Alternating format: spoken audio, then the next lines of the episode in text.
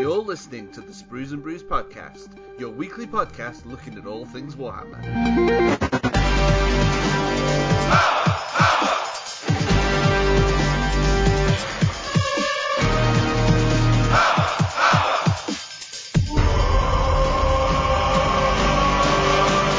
Hello and welcome to episode 214 of the Sprues and Brews podcast. My name is Dave and I'm joined once again by Matt, Hello. Jay, Hello.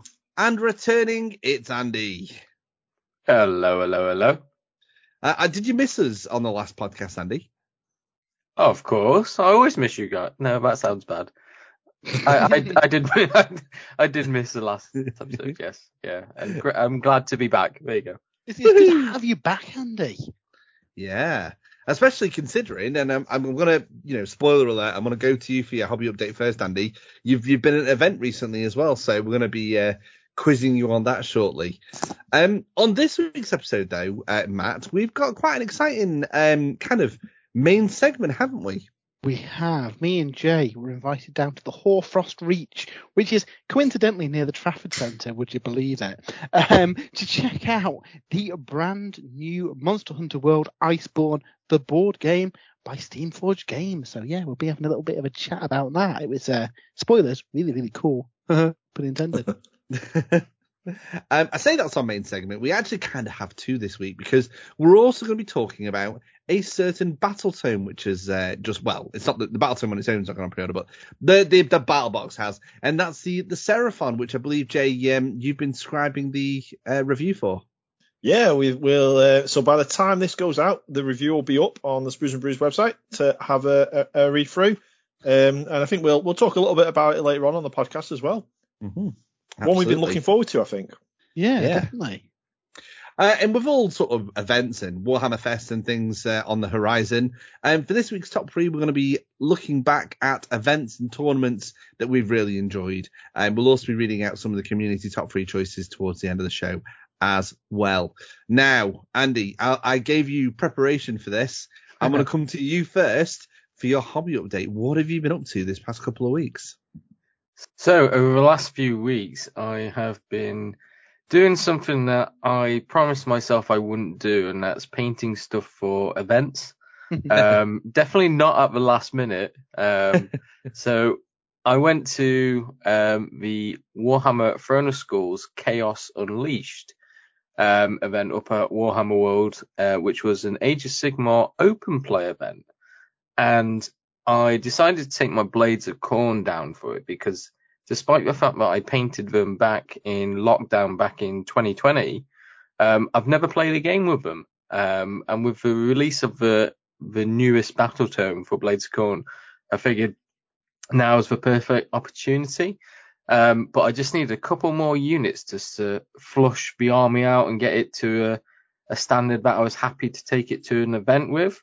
Um, so I painted up a Bloodmaster, a Herald Khorne that I got for Christmas, um, which is really, really nice model. And then I bought myself a Bloodthirster, my first, first, can't emphasize that enough, first Bloodthirster. Um, Blood uh, which I built as Bloodthirster, um, which I built as the Unfettered Fury, um, which is awesome, like absolutely awesome. Um, and I took that down to the, like I said, the Chaos Unleashed Throne of Skulls, which is an open play event, which I've not been to an open play event since I think probably like 2016, um, back when Age Sigmar was really in its infancy still. And the event was it was it was very casual. It was, it was just what I needed really. Like I've been to a lot of match play events, been a lot of uh, competitive events, and sometimes it's nice just to not worry too much about winning your games. Um, and that Were was there any kind of my like main- um, were there any custom like you know with it being an open play? Were there any like um, bespoke battle plans or rules that they used during the event to differentiate from regular match play? Yeah, so in the core rules, there's an open play battle pack, and that's got its sort of own unique missions, which are very simple in comparison to like the match play ones, but it's also got its own twists. So there's one twist in one of the games where in your hero phase, you could pick a unit on the board and it would heal D3 wounds. So kind of like an improved heroic recovery. Um, and then each player would um, roll a d6 for a ruse. And some of the ruses were, you know, like bring a unit that's been destroyed back, but at half strength. Um, and other ones were like, um, as long as your general's alive, you don't take battle shock. And there was another one where if your general died, your entire army got plus one to wound until the end of the turn. Um, so there was it, there were there were there was enough to differentiate it from match play. That the nice thing about it was it was the core rules with this open play battle pack and kind of the the generic core rules that were in your battle tome. Mm-hmm. But it was it was very relaxed and it was it was only 1500 points as well, um, which again is a nice change because you can't quite get all those super powerful units at 1500 points. Um, I mean, the nice thing about the event was um, they sent us all the missions and the twists and all that sort of stuff um, ahead of time. So, you know, you could sort of look at it and think, oh, there's one where, you know, monsters are quite good, or I can do a fun, silly monster list for, for that mission or whatever. Um, but yeah, the, the event itself um, was absolutely amazing. Again, the, the Warhammer World staff are, are absolutely fantastic. Um, the quality of the armies was great, and all five of my opponents were absolutely phenomenal, which was which was really really good. Um, and I did a sort like a little challenge, um, which was basically to keep track of all the unspent blood tithe points I accumulated over a weekend. And depending on how many I ended with would depend on what I could buy. Um, and in the end, I ended with, I think it was 37 unspent blood tithe points, um, which allowed me to buy um, three units of either heroes, elite units, or battle lines. So I ended up buying the Exalted Deathbringer, an Aspiring Deathbringer, and a box of Wrathmongers. Um, so yeah, I'm gonna hopefully try and get them painted up relatively soon and add them to the to the blades of uh, of Khorne. Um, but yeah, it was absolutely amazing. Um, and like I said, painted up the Bloodthirster, uh, the Herald for it. Um, and then the only other thing that I've been doing is painting up some of the Chaos Legionnaires for Warcry.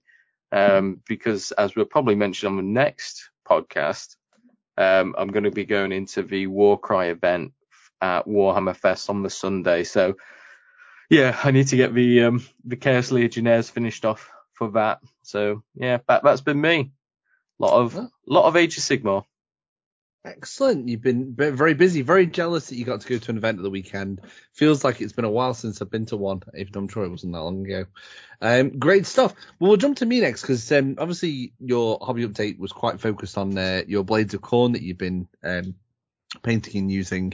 And I actually had a game of Warhammer against Matt only yeah. the other day, and his uh, Blades of Khorne list. Do you want to do you want to tell everybody about the fluffy list you bought for our friendly game of Warhammer Age of Sigmar? It was a very very fluffy list. It was the fluffiest of lists that ever did fluff. Um, so I I like bloodthirsters and I cannot lie, and I wanted to fit in as many as I could in the army. So I had um all of them.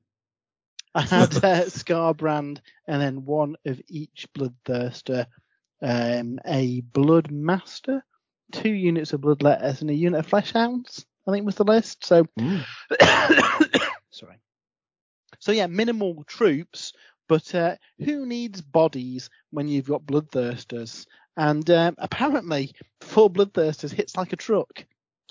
It absolutely does. So uh, the, the, reason we're having a game is because uh, I've recently reviewed the the Soul Blight Battle Tome.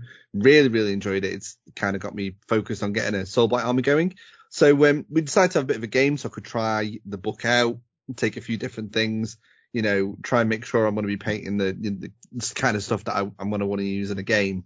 Um, and it, it was a brilliant game. I was really worried going into it, uh, you know, facing down four Bloodthirsters, one of them being Skarbrand, that I was just going to get tabled like turn one, turn two.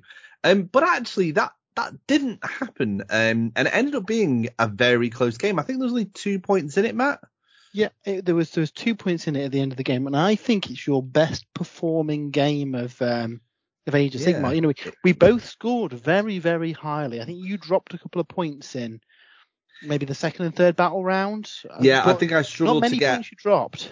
Yeah, it, it was. Um, I, I struggled to get because it, it was an interesting battle plan where you didn't have objective markers. Instead, each table quarter was an objective, uh, and I struggled to get all of them. Um, obviously, Matt having all his bloodthirsters, they were quite quick in turn one. You took the first turn and, and, and grabbed them, and um, we kind of wrestled for control, but I never quite got all of them. So I was dropping the odd couple of points, but I did manage to get all my battle tactics, which is You did Pretty every rare. battle tactic, and and towards the end of the game, if I'd have fluffed like the last battle tactic, you, I think it would have been a draw.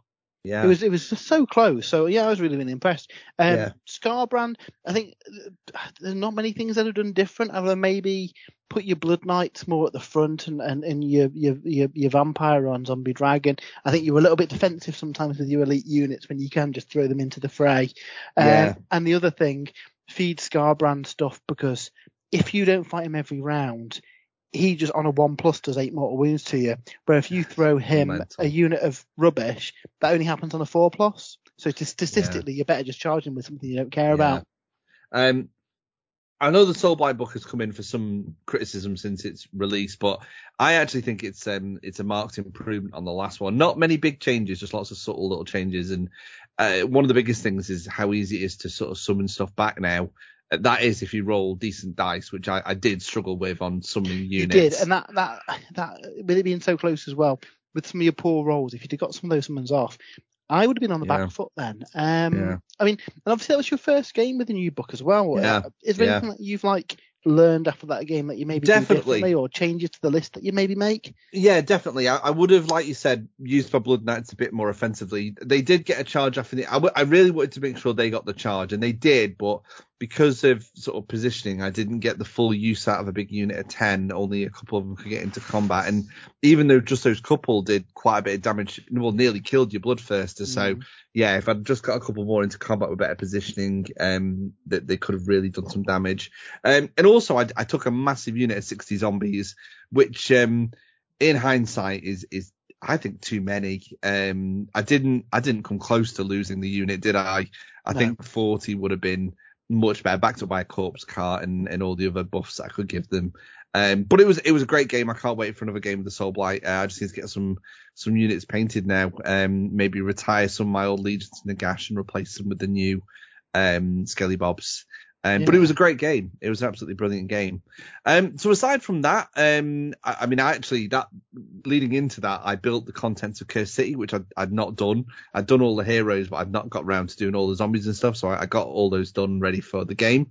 Um, I can talk about something that I put up on the website last week. Um, so I painted, I built and painted the new name is escaping me Cerberus Heavy uh, Destroyer for the Horus Heresy. Oh, that, that is a great kit. It's basically a Spartan, but with three massive lasers attached to the front and an alternative top to suit those big free cannons. Um, brilliant tank. Loved painting it. Um, painted Dark Angels, of course, going my Iron Wing army. Um, really enjoyed that. I also built, uh, and so far I've managed to to dry brush the Sicaran uh, Venator, which is um, basically like the baby version of the Cerberus. Instead of having three neutron lasers on it, it's only got the one.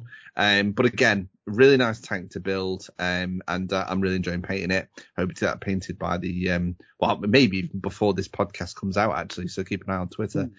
Um, so that was a lot of fun. Uh, and I think that's um, there's some other stuff I, I, I can't talk about unfortunately at the moment. Um, I've been sort of carrying on with my Stormcast from the Stormbringer magazine series, hoping to get my Vindictors finished in the coming few days. Uh, and I think that is um, me. So shall we move over to, to you next, Jay? What what have you been up to? Uh, yeah, so I'm trying to think now from, from, from the last podcast, but I think the first thing I can say is I've managed to finish the first of my Blood Angels Contemptors um, for our Horus Heresy doubles event that me and Matt are going to.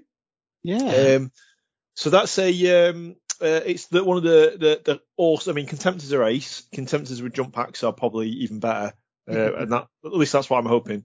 Um, so I've got a couple of units left to paint for uh, the Blood Angels, but I made a good start on them, I think. So I've got one, two, three, four units nearly painted because I've got a unit of Crimson Paladins, which are almost done on my desk as well.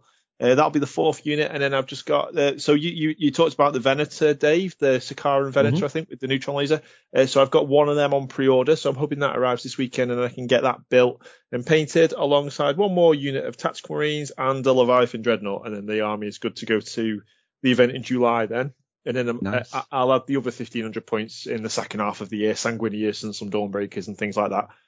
Um, and then uh, I mean, the main event, um, which we can talk about now, is the Seraphon Army set. So we mentioned at the beginning of the podcast, um, Games Workshop, um, uh, very, very um, uh, grateful to Games Workshop. They sent uh, Sprues and Brews a copy to, to sort of um, build up and review, uh, as well as a copy of the Battle Tome. So I've been pouring over the Battle Tome. We've got the review up on the website, and I've been putting together all of the um, the, the new kits. So the Raptadon uh, Chargers and Hunters. Um, the new Saurus Warriors, which are so nice, um, and the Slann Mage Priest on the sort of floating Palanquin. Um, and I've had a good time building them. So the Saurus Warriors are, I mean, this is everything a lizard man player uh, will will really like. They're really really nice sculpts. The the new Saurus Warriors, really really big and sort of chunky armor plates over them lots of cool details on the on the weapons and on on the on the bodies and things like that. A really really nice kit to put together as well. Um, and you can leave the shields um, separate on the sprue so that you can get them painted up separately, which is a really yeah, really nice. And, and they're all together on the sprue as well to make that even easier. Yeah, nice quality of life sort of thing there. Um, the Saurus Warriors are really really cool, and they've got a nice war scroll as well in the new battle tome, so I think you'll see a lot of those on the battlefield. Um, the Raptadons, really, really nice models to put together. Um, skinks can be a bit fiddly, I think, because they're so small. Um, but really didn't have a problem putting them together. Um, and they're they're sort of um, they look a bit meaner than the old sort of skinks as well. Very similar. They won't stand out too much against your old skinks, so they do fit in quite nicely. But they do look really really cool. And then the Raptadons themselves, um, they go together really really nicely, and and um, lots of sort of different poses and things in the box as well. So a really really nice looking unit when they're all together um, and sort of in the unit uh, deployed on the battlefield. The Slann Mage Priest, bit more Marmite with this model. So the model itself is absolutely gorgeous. And what really surprised me when I was putting this model together was the amount of sort of flexibility you get in the build. There's lots of like elements of the base, elements of his like throne that you can just swap out. So you, you could probably make about, I don't know, I'm, I'm just guessing here, but maybe three or four distinct looking Slann cool. models just That's from cool. that single kit. Yeah. There's different head options for the Slann. There's different um, arm options for the Slann. You've got different places you can put the skink attendants. Um, there's like all vines and things. So I don't know if, if, people have built Lord Kroak, they'll sort of know what the sort of palanquin looks like. It's in that sort of style, but it is bigger than Lord Kroak's pal- palanquin, which is a bit strange. Um, and um, you, you, can put like the vines and things in different places. You can have different creatures hanging off of it, um, and and even some of the sort of like panels on the throne itself, you can swap out and and change around. Mm. So I'm really really impressed with the customizability of, of of the model. However, it was I did find it very tricky to build because a lot of the bits are like sections of rock and vine, and it's very difficult to figure out from the instructions which way round it's supposed to go, where it's supposed to attach. Um, and it, and it's not. I mean, you build the throne in so many different sort of stages, and it's not until you, you're pretty much complete with the throne that it comes together as a single piece. It feels a bit like it's going to fall apart at any minute as you're building it. Um, now, maybe obviously we don't get too much time to get these models built. We like to try and get them built and, and, and, and some paint on them ready for you guys to sort of uh, read on, on when they go up for pre-order, which means that we do tend to try and you know, we, we don't have a lot of time to take our time building them. So I wonder whether there are some possibilities to use more sub assemblies on the Slann model. Mm. Um, I'm not sure, but I, will have to sort of come back with updated feedback when I get around to painting this one. Um, I don't think I'm going to struggle too much, but yeah, it, perhaps a sub assembly might be better for this model uh, for yeah, all you guys out there to pick it up. I guess from a real world thing, you guys haven't got to try and get them built by a certain date, have you? So Yeah. it, it, it's normally possible to do it in sub assemblies, isn't it? But it's that's not always the the prettiest for photos for the website. No. Um, so I think that's all my hobby updates. Excellent. That just leaves one member of the team to uh, to go to next, and that is, of course, yourself, Matt. What have you been up to? I, I've got a relatively quick one because uh, I've been a bit off the grid this last week or two, but um, a couple of really cool things. So first of all, had the absolute joy of painting up Mr. Lion El'Jonson, the Hmm. the Primarch of the Dark Angels, and oh boy, what a kit that is! So I'm going to throw out an apology for anyone who, who didn't manage to get it. I, I, I know it, it sucks. Um, hopefully, I reckon in the next couple of weeks he'll be up for pre-order by himself. So I can't imagine Games Workshop leaving it too long with him not on the shelves. Um, and if, if you do get the opportunity, pick one up because it is an incredible model. So this one, um, in contrast to, to Jay, who was building like uh, you know, a, a fair size, you know, army of models from the Seraphon box. I was just painting like one model for the last three weeks, so I I did have a little bit more time to put it in sub assemblies and, and and you know get the airbrush out and stuff. And um, I think it's one of those kits where you don't want to rush it. You you do want to leave it in as many sub assemblies as you can. One really cool touch is that all of the um, the heads are swappable. You could probably put a little magnet in there. In the end, I just stuck the the the, the hooded head because I thought that looked the coolest one. It kind of went with the scheme that I went for. But um, if you do want to make the head swappable, you can absolutely do that. The only caveat being, if you want to give him the head with the, uh, for want of a better word, the big ears, you know what I mean, the big red like plumage coming out of his helmet, uh, you have to leave the iron halo off the back of his backpack which is a bit of a shame because I think that really nicely like frames the head with the halo around it. Uh, it's like a really Well, I mean, kind of like Primarch thing, ge- isn't it? Generally, you can only give um, characters one artifact or one relic, so it's either the Iron Halo or the nice helmet. You can't, This is it exactly. Yeah, can't you got to pick and give them choose. two things. Yeah. Um, so so yeah, so it really really nice model. Uh, Sub assembly wise, I built up the base. I built up his like body with the cloak attached. Um, ju- you could probably leave the cloak separate, but you're gonna it's gonna be a little bit more fiddly. And you can, if you keep the the torso off the base, you can get the underside of the cloak, which is normally the hard bit anyway. Um, the backpack a separate piece.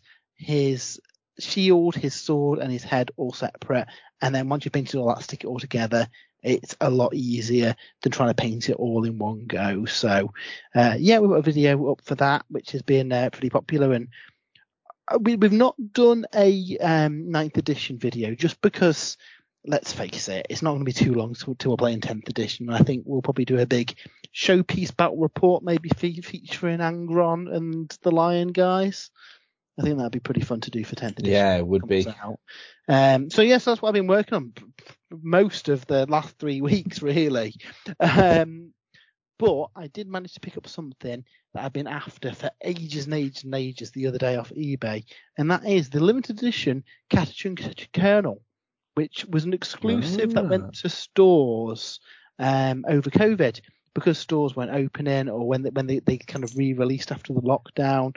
Games Workshop sent every single store that sells Games Workshop products um, a couple of these super limited Catachan Colonels. Basically, it, it, it looks like the dude from Predator. It's so cool. um, and I've wanted one forever. And I said, if I ever get one of them, I'm doing a Catachan army. But they've all been like silly money on eBay, and I managed to get one for a reasonable price. Uh, I actually sent it to you guys like earlier in the week, kind of jokingly going, "Oh, that's a good price." And by the end of the week, it was only a few pound more, so I was quite lucky there. Mm. Um, so yeah, I I I have I am going to do a small Catachan force, I think, for uh, Nice. 10th edition. Just I, I- I've ordered the the basically all the different characters. So the uh the gunnery sergeant Harker, is it, Dave? You, you're Yeah. the resident Harker, yeah. forum With his uh, with his with his um I think it's payback, his heavy bolter. Payback, yeah. I've got Iron Hand Straken, he's on the way, and um, Sly Marbo.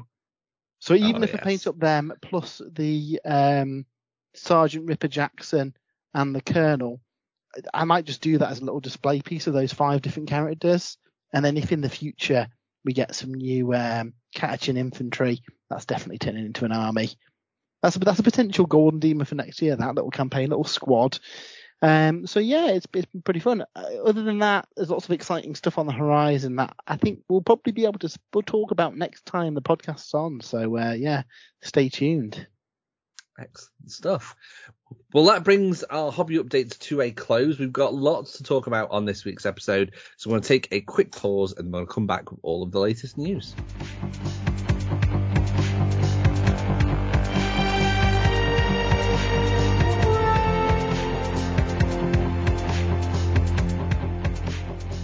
So, Matt, what do we have in this week's news? So we've got quite a few interesting things this week that um, have got various members of the team rather excited for the future. Um, so first of all, for Warhammer: The Horus Heresy, the Imperialis Militia Army list was released, and this was a bit of a surprise that it's basically an entire free army list for uh, Games of the Horus Heresy. Now, obviously, we got the the book that came out recently with all the kind of like Imperium stuff in there and as part of that was the Solar Auxilia. But but the Solar Auxilia is a very kind of like specific force.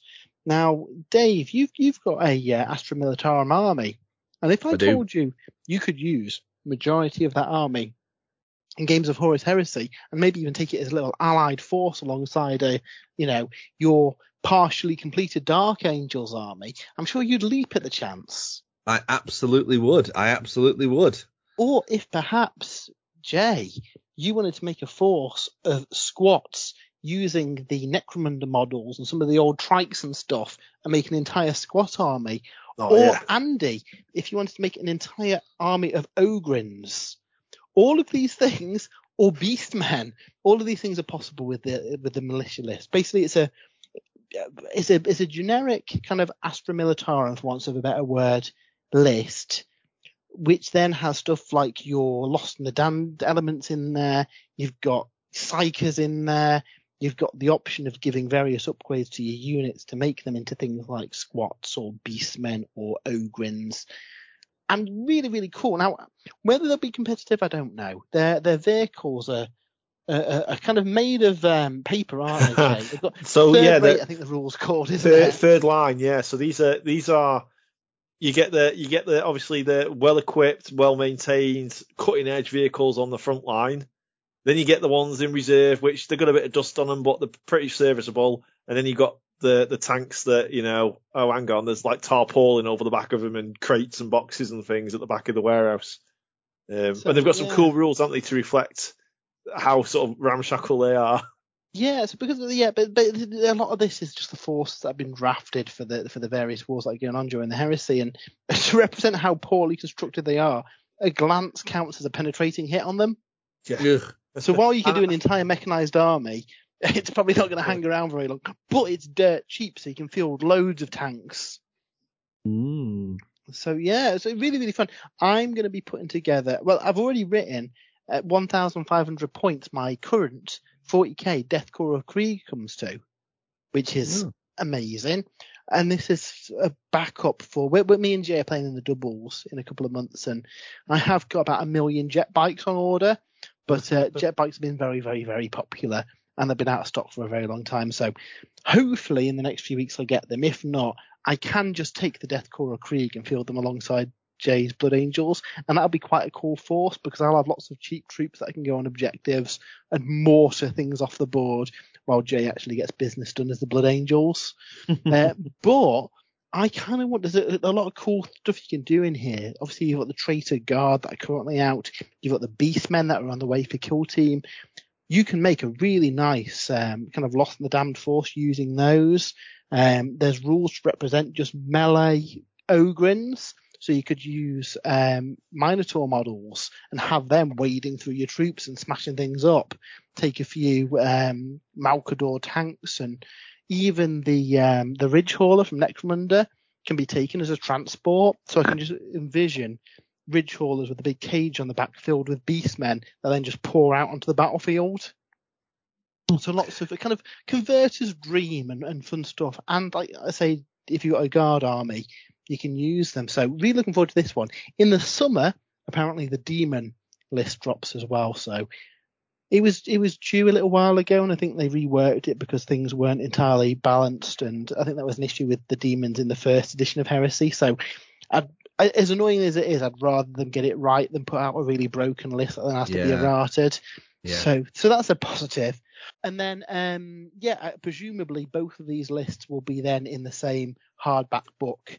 I'm I'm guessing that the kind of the last half of the year now, but really nice that they've released the list for free, isn't it? For to let people start playing with them now. So Yeah, I'm Uh, really impressed by that. any any of you guys tempted to do anything with this, or am I the, the super niche person who's taking um, basically a knife to a gunfight? No, no, I'm I'm definitely tempted to field some some guard as uh, as militia. Um, also, I'm very tempted to, to to get a unit together. In in that um, document, you can build a unit of um of doggos with uh, handlers. Uh, can, absolutely yeah. need to get hold of some plastic dog models and uh, have a have a, a unit of those. Well, what, what you could do, though, and it suggests through here that obviously this this is the militia and PDFs of various armies. You could have a um, say um, an army using majority Orlock models and have like their cyber Yeah. mastiffs and stuff. Yeah, Yeah, there's there's a there's well. a paragraph, isn't it, at the beginning of the uh, of the rules, which sort of explains that there's a massive range of Citadel miniatures that you can use to represent forces from the uh, militia list. So yeah, I didn't even think about using some of the Necromunda models. Yeah, there's some in the article. I think actually in the PDF, there's some nice pictures of an, a traitor force, and it uses corridor bodies painted like greens and browns, and then they use the kind of Genestealer cult's heads with the the goggles on, and it gives you a really nice kind of like low tech uh, traitor force. So yeah, I think there's going to be some really cool stuff on the on the way for them. Um, I'm sure there'll be a, some of them at our uh, tournament that we're going to, Jay, as well. Um, yes. Now, if you prefer your battles uh, ranked up in the old world, then there's been some some pretty massive news for the old world this week. Um, so the, the the the the Citadel painting team, the heavy metal team, have been working on armies for the new the new game, and a lot of people were were fairly certain that there'd be some new kits and some old kits, and they're going to be on square bases of some description, but we didn't really know the details. And I think in a single article, um, they basically made the entire old world community go like crazy with excitement because we've had a lot of things confirmed. So first of all, yes, there will be new kits. Yes, there will be some new plastics. Yes, there will be some new resins. However, the majority of the old Citadel miniatures range for Warhammer Fantasy will be coming back alongside the game. That is massive. I, I know a lot of people were worried that okay, so eventually, eventually, everything will probably get new kits and replaced. But some people were worrying a little bit that they have to pay like silly scalper prices to get hold of some of the rarer stuff. Where now, you know, wait a couple of months, you might be able to walk into your local games workshop and buy a Necrosphinx of all things. so yeah, uh, it's it's such a good thing, and I think a lot of people have have, have jumped on the kind of like old world hype because of this. There's little hints of some new kits as well. So it mentions the Bretonnians while they've got the the classic knights on horses using the old plastic kit that will be re-released. There's also going to be Bretonnian knights on foot, which is presumably a new kit. Now at the mm. time we don't know if that's going to be plastic or resin, but if I was a gambling man and there's been rumours of the launch box being Bretonnians versus Tomb Kings, and we've seen a lot of like renders of Bretonnian Tomb King stuff, I'd envision a box similar price point to the Horus Heresy one, so I think it was 180 pounds, with a big hardback rule book in there with all the with all the kind of the rules in there, and then in that box you have maybe um, a new plastic unit of knights on foot. You have a new plastic bone giant for the Tomb Kings. You get a new plastic um, Liche Priest maybe, and a new plastic knight on horse for your for your general for your Bretonnians. You then pad that with a load of really old kits that are probably like pence to Games Workshop because those kits are so old now. And essentially you have a Horus Heresy situation where you've got a big box with majority of two armies in there with a few new kits to kind of tempt the people who have maybe got an existing Bretonnian or Khemri force. And if the box was a makeup of something like that, even if it was just four new kits in there, I think that'd fly off the shelves, wouldn't it? Yeah, I think so. I think there's uh, enough interest in the old world that you could um, they could do that and it'd be very popular. And and the Bretonnians and the Tomb Kings go for silly money on eBay at the minute as well. Mm. So even though they're really old kits, it, it'd be ace. So they also mentioned base sizes. Um, this has been something that's been a big question mark and has pretty much put the pause on all um, kind of like people making old world armies. But they have confirmed any model that was on a 20 mil base is now on a 25 mil base. And most, but not all, 25 mil bases are being replaced with new size bases. So again, I assume they'll be going for something like 32 mil because that would mean that uh, Jay, you've been building the new Saurus Warriors. They're on 32 mil bases. Yeah. If in the old world they're on 32 mil squares, that means you could just get a movement tray and put those round based Seraphon into the movement tray, taking up the same amount of space without having to do any messy rebasing or playing with magnets or anything. Yeah. Mm. Which makes life a lot easier.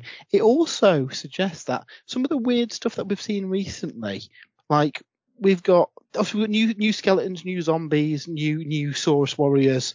Um, they'll all be able to be used in the old world. Amazing.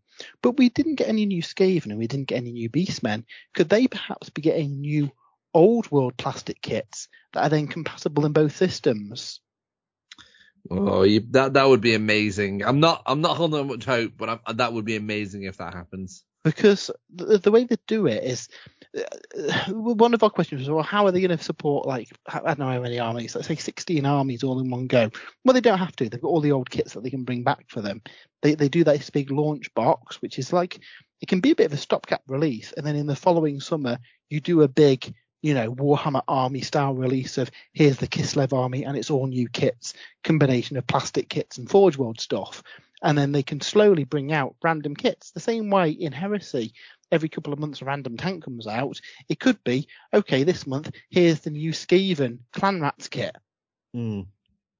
And they just slowly replace the existing bits. They don't have to do it all in one wave and I think the focus will be the new stuff. So, you know, um, Cathay and the Kislevs, but it means that there's there's loads of kits that they can replace further down the line. You know, we could see maybe at launch, say a a uh, Forge World Collectors Series Green Knight, for example.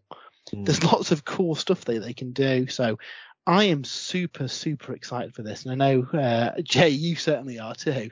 Oh, I'm really, really, yeah. This is it, has been amazing this week for the old world news. I've I've ordered um, 100 um, 25 mil uh, slot bases. They've arrived today actually. So I've got I've got like 40 of the old metal Ironbreakers, about 40 of the old metal longbeards. I've got goblin hewers, anvils of doom, dwarf slayers. I've got loads of dwarfs that I'm going to be putting onto square bases um, they've just been in a box upstairs for years, so I can't wait to, to get that army uh, sort of ready for the for the for the new game. Yeah. Now, now previously we were like, mm, it's probably coming out next summer, isn't it? But the more stuff that we've heard is making me think, you know what? This might not be too far off at all. The, the, the big teller to me is the fact that we've got painted armies in in an article. That is a bit early for a year off, surely.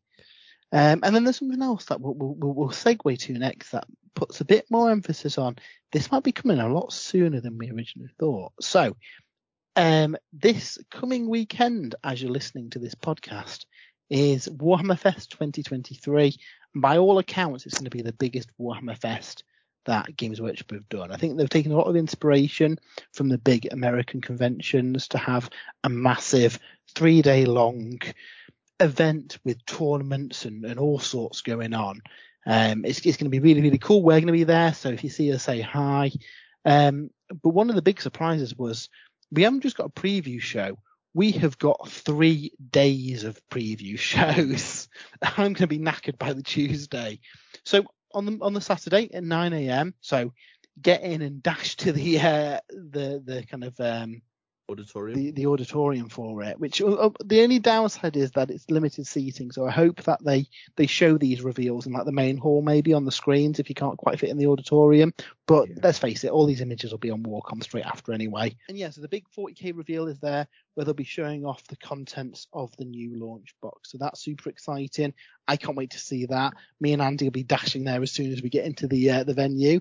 And then at noon on the Saturday, we've got reveals for Warhammer Underworlds, Warcry, and interestingly, the Middle Earth strategy battle game.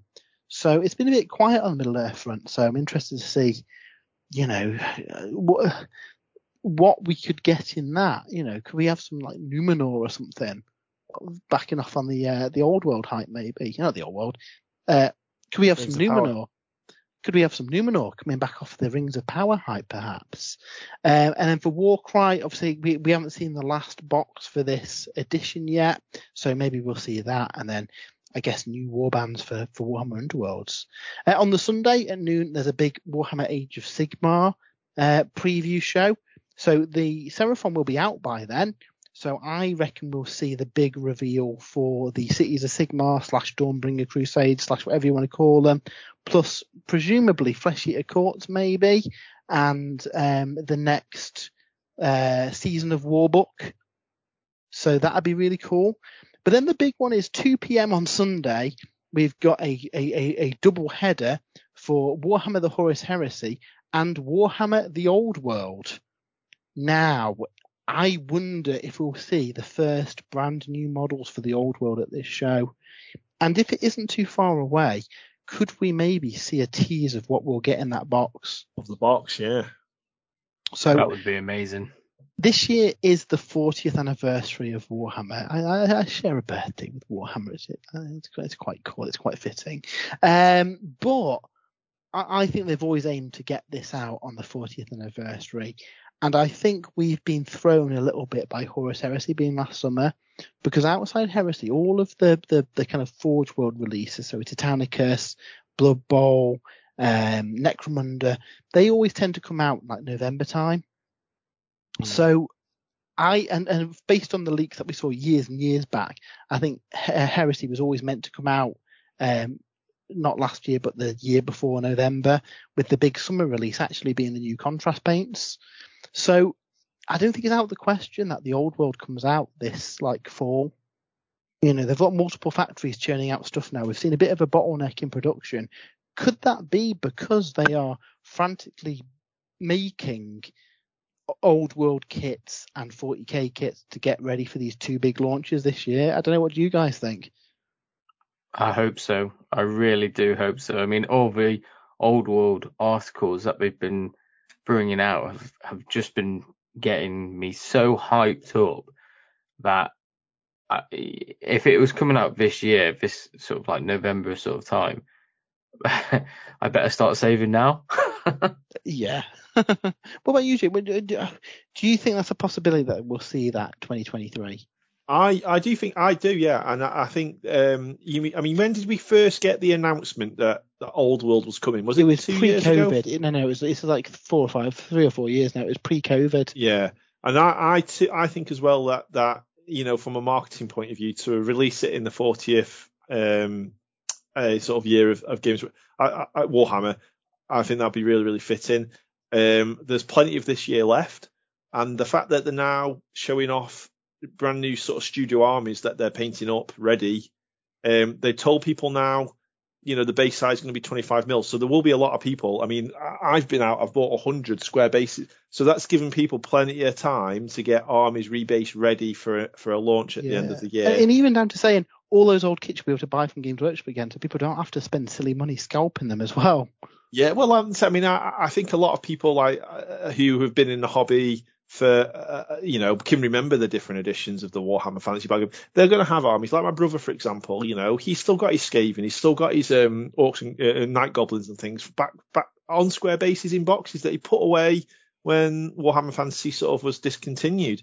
Um, and I reckon there'll be lots of people around the world in that same sort of situation where uh, uh, just off the news last week, they'll be going up into their attic and bringing these boxes down and, and, dusting the models off. I mean, I think there's actually like a there is quite a lot a big community out there that still play games of Warhammer Fantasy, mm. um, older editions of games. You don't have to go on Facebook and social media and things like that to, to see that. So it's still a popular gaming system. Uh, and I'm, I mean, I really, really hope it does come this year. And if, if that's the case, then my Christmas list this year is just going to be high elves, all the high elves. It's the funny thing though. It's like uh, me and Andy, Andy was around earlier. We were looking at the Elf Collector catalogue, Jay, with oh, all oh, yeah. the classic models in. It's like half of these models will be available to buy this year potentially, which is just yeah. blows my mind. This is the thing from from a new plastic point of view. It, it, it can be a relatively light release because if majority of that box presumably is old kits, much like the battle box and stuff they put out, it could just have two new heroes in it, and the rest is old kits, and that's a fairly light like resource release for them. And then next year you then do the big Kislev release, and they have a launch box or something. Yeah, and I, I, do think as well whether in in that sort of situation as well, and it'll be interesting to see how they release the army books, whether they do a a Horus Heresy thing where you buy like tombs of different armies, uh, uh, and it's all done at the same time. You know, like every Space Marine Legion got their rules at day one. Yeah. Whether they do something with 10th edition, where we're being told that all of the rules for all the armies will be released day one. If they do that, I really think that Warhammer Old World could really benefit from that sort of uh, trickle release of units for various armies throughout the course of a year, rather yeah. than a big wave of releases for Empire, a big wave in a battle um, army book release for Bretonnia. You know, just here's an Empire Greatswords unit that we've built alongside an Orcs and Goblin Black Orc unit. It's coming out at the same time. Yeah, I, I, honestly think we'll get that. Now, whether we get free rules or you have to buy the rules, but they're in a big book like with the Heresy, like, I don't know, they have three or four volumes containing all the collated kind of rules for everything, or just have free download. You know, we've seen it for Heresy, like the the um, the uh, militia rules. rule being released for free. But then the intent is bring out campaign books like they are for Heresy. So you have a if the box is Bretonnians versus Tomb Kings, you have a Bretonnian versus Tomb King campaign book that comes out six months, a year later with a host of new kits, and then they visit different kind of battles throughout the history and release some new kits with them. And that'd be a really nice way of doing it, especially since they've confirmed all these old kits are back as well. Because I know that was a worry for a lot of people. So yeah, really, really excited to see what we see at this uh, this reveal seminar. And then on the Monday uh, we've got Kill Team. So um, the the first like the the whole Gallowdark um, arc will be over by the time that that kind of comes around. And a lot of people have been asking, well, where do we go from here? Do we go back to various battlefields that we're fighting over, like in the Octarius kind of season?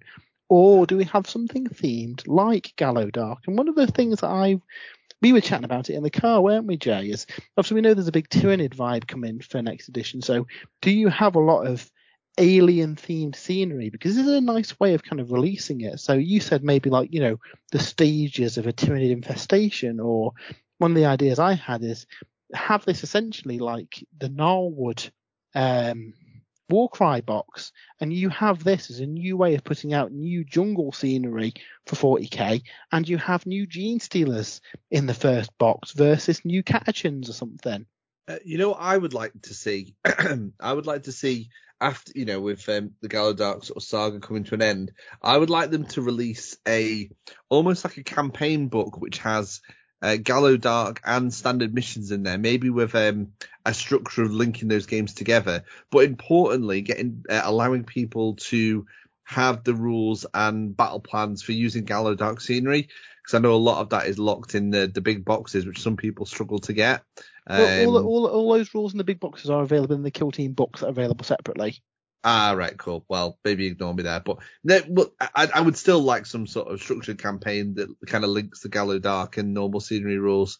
Um, but I also really like the idea that you just said about the um, alien scenery and kind of building a collection of Tyranid kind of scenery ready for the new edition.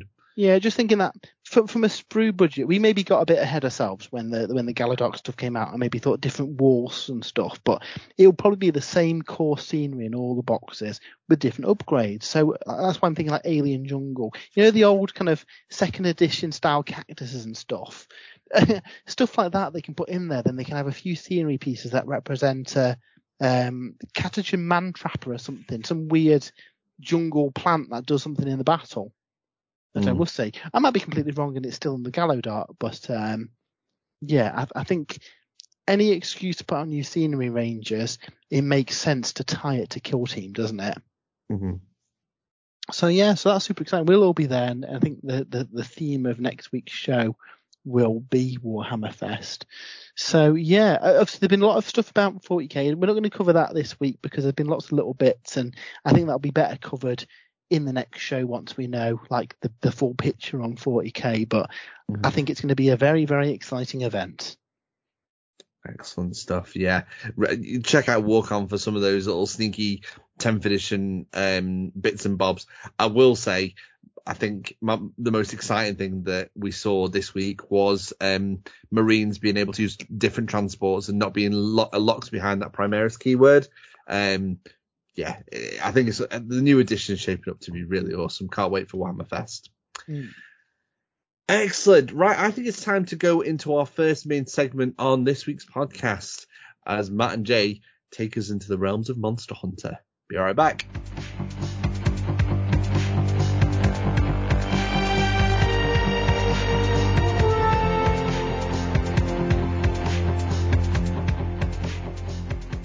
So this past week, Matt and Jay were invited down to the Chill Factore in Manchester for a special board game reveal. It was for Monster Hunter World Iceborne, the board game, which is being made by Steamforged Games. Uh, Matt, do you want to take it from there? How, how, how did the day go? So yeah, it was, it was really cool to get invited to this. We've not done any like cool press events like this, and obviously with it being a Monster Hunter World Iceborne, set in the frozen wastes. I think the um, the Steamforged guys wanted to have somewhere uh, suitably cool to show off their new board game. And yeah, we, we headed up to, um, but bar some minor navigational issues in the walk. How do you even get um, into the car park? How, yeah, how do you get into the car park? We we eventually turned up to um, to the, to the super secret location and uh, a really cool kind of like hunting lodge vibe to the venue, wasn't there? And yeah, then they had like, a little balcony, you could see the like the ski slope and everything.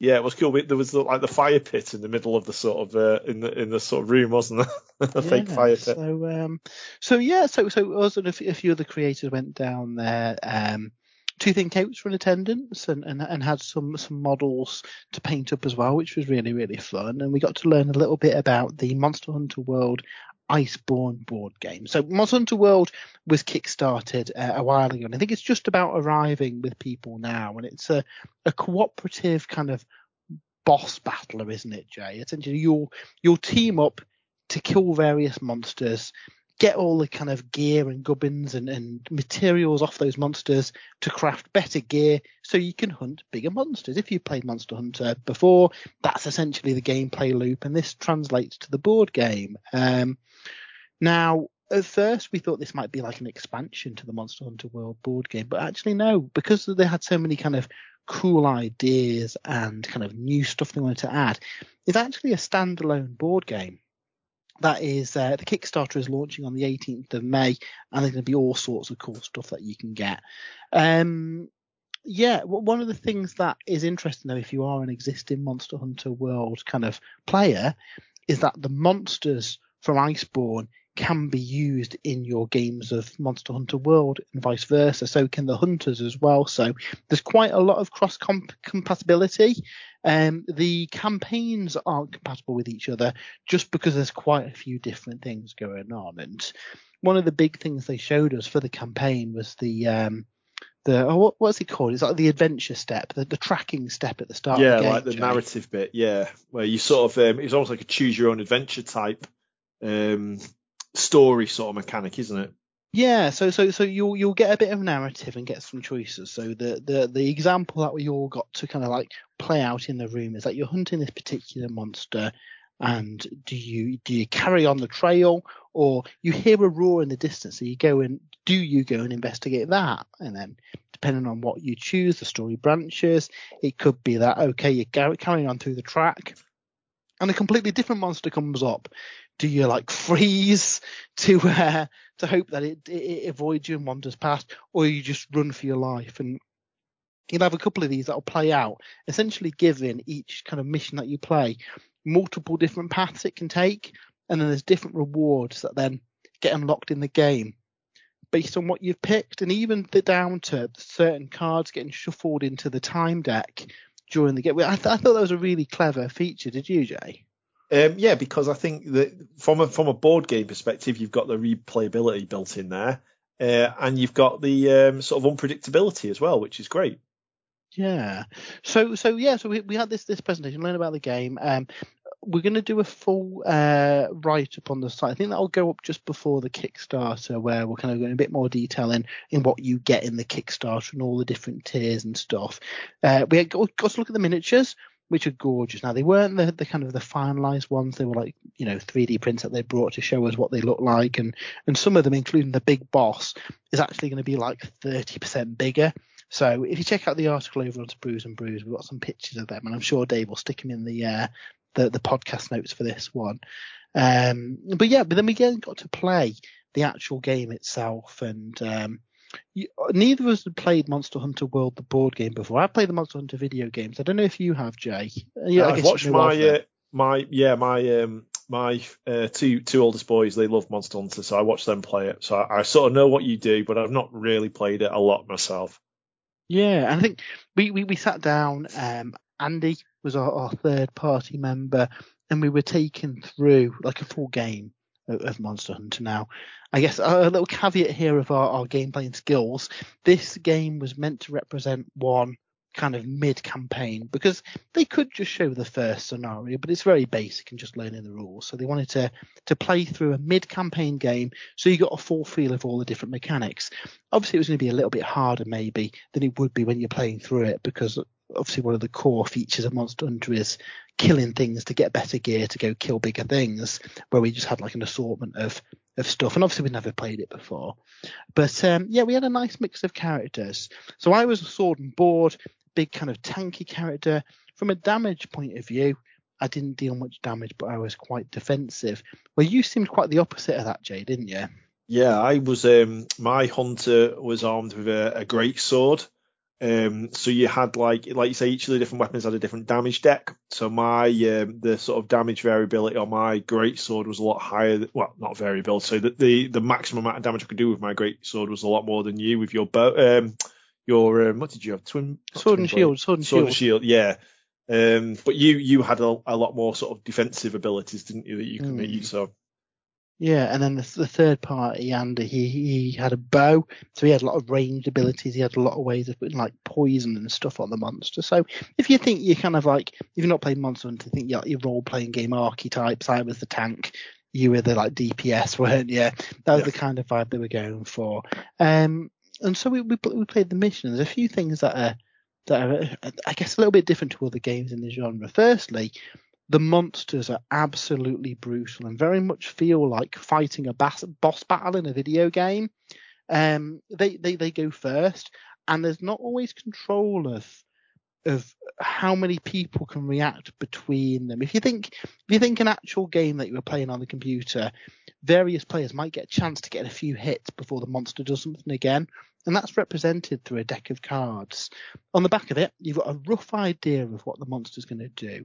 It might go for the closest person, it might go for the furthest person, but that's not always guaranteed. We were chatting to Jamie, the um, the product owner, he said that they wanted to have the element of while you've got an idea of what might be going on, you've not always got full control, and there can be curveballs and stuff. So you flip over the card and it'll have some various actions on there. It might move and attack. It might attack and move. It might have some other things it can do. And then what's quite unique to the game is then it displays a number of characters who can then act and how many actions they get each. And essentially the way they do it is if, if the monster's a relatively weak attack, maybe only one player can take their turn and do a couple of actions. But if it does a really powerful attack, it could be that you get three or four player turns, and each of those players gets quite a few activations they can do to represent the fact that the monster's kind of like exerted itself doing a big move and the players have got a little bit of turn to do. And I don't know about you, Jay, but I found that really fun that you you never quite knew kind of what was coming next on your turn. No, you sort of you could you could try and prepare, you could try and make plans, but nothing always it didn't always go your your way. Like you say, those sort of um, time cards that you drew at the end of a, a, player turn can sort of mix things up a bit. Um, yeah, it's really really cool. I think he did a really really good job of sort of like a, quite a high tempo, backwards and forwards, to and fro of a battle. You know, it, it's yeah. going well, it's going well, and something happens. Oh, it's not going so well, it's not going so well anymore. We need to pull it back. You know, um, so yeah, it was, it was good. I thought. one of the kind of taglines of the games is that when things go bad, they go really bad, don't they? and you you haven't really got many kind of like you could, I guess, gimmies to kind of get out of there, have you? Well, uh, you yeah, you, you could really probably take one one hit from from the monster. You could maybe maybe absorb a blow with some armor, but that was it. Then you were down. You couldn't take too many hits from these things. Um, and the, the way you sort of had to avoid dying was to was to dodge, wasn't it? To, to, to dodge, evade these attacks. Of course, that would cost you in terms of you know the cards in your hand and the abilities and things that you would be looking to play. You may be in your hand building up a combo that you might want to try and use on your turn, but then you have to sort of sacrifice some of your cards to dodge out of the way of some of these attacks. And of course, the monster as well. As you as you started chipping into his health, um, and as, as the battle went, on, his deck would get, you know, the, the abilities the monster was using would get a bit more um, uh, tougher and uh, more powerful. Yeah, I think it's, it's from the games I've played, it's one of the best examples of capturing that feeling of fighting a boss in a video game. It's basically got the we've all played, you know, Monster Hunter, Final Fantasy, stuff where the boss suddenly goes into like a rage mode, and at that point, probably party's probably dead, but you might be able to get a scrappy win out of it. And, and like you say, they've got they've got two decks: the normal deck, and then when you start running out of time, it goes onto the red deck, where the abilities get way, way, way more powerful.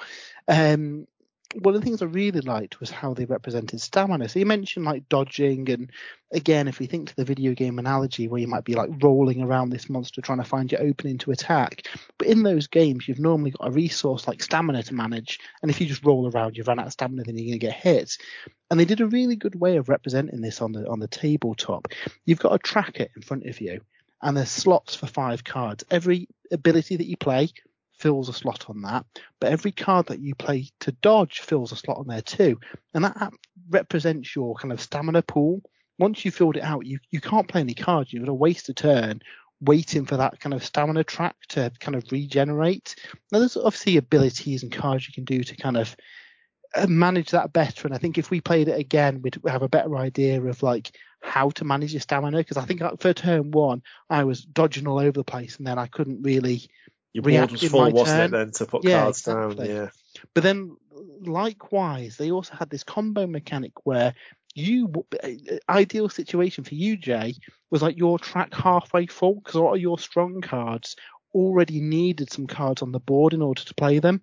Yeah, you had to. Yeah, that's it. You had to think like a turn or two ahead to try and make sure you were in that position to use those sort of fourth and fifth slot on your stamina board. But of course, that could all be thrown up in the air if the monster decided to target you or, you know, a time card sort of mix things up a bit and you'd, you'd have to react and adjust your plans on the fly, which is also good as well. I like that, you know, you, you had to think each turn about what you were going to do. You, you know, there wasn't like a, a sure thing that was going to go off in three turns time. So yeah, I mean, really, it was a, really cool. a, really good example where exactly that happened. You'd set yourself up with the cards on your board and the cards in your hand to do a ton of damage to this monster, hadn't you?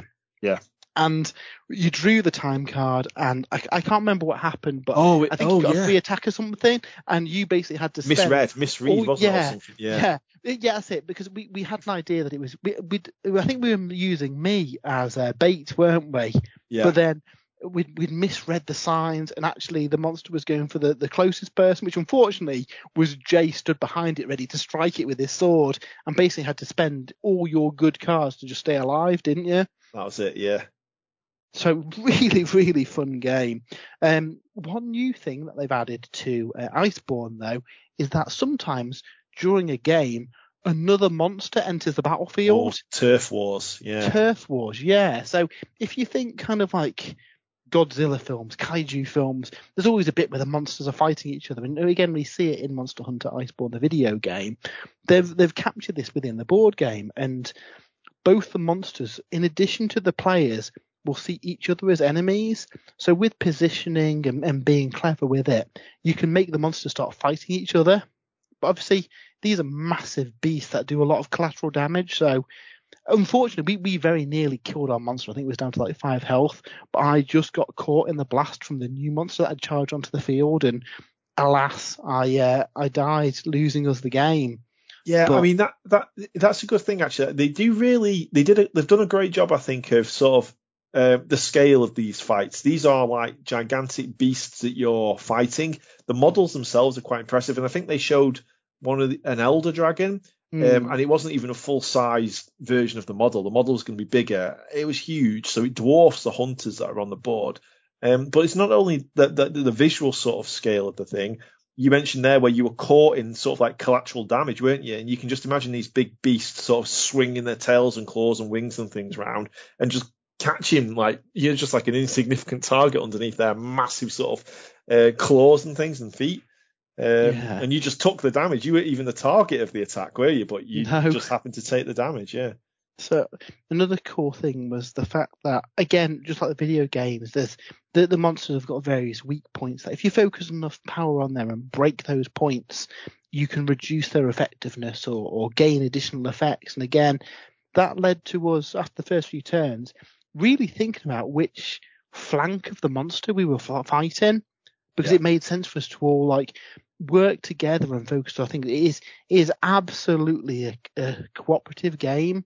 I think if you don't work cooperatively, you're not going to get very far. Um, which also goes to kind of like the turn order as well. So we mentioned earlier that d- depending on what card's drawn, everyone might be able to act or only a few people can act. But they've got a really nice mechanic in there where everybody needs to do something until, you know, everyone can do something else again.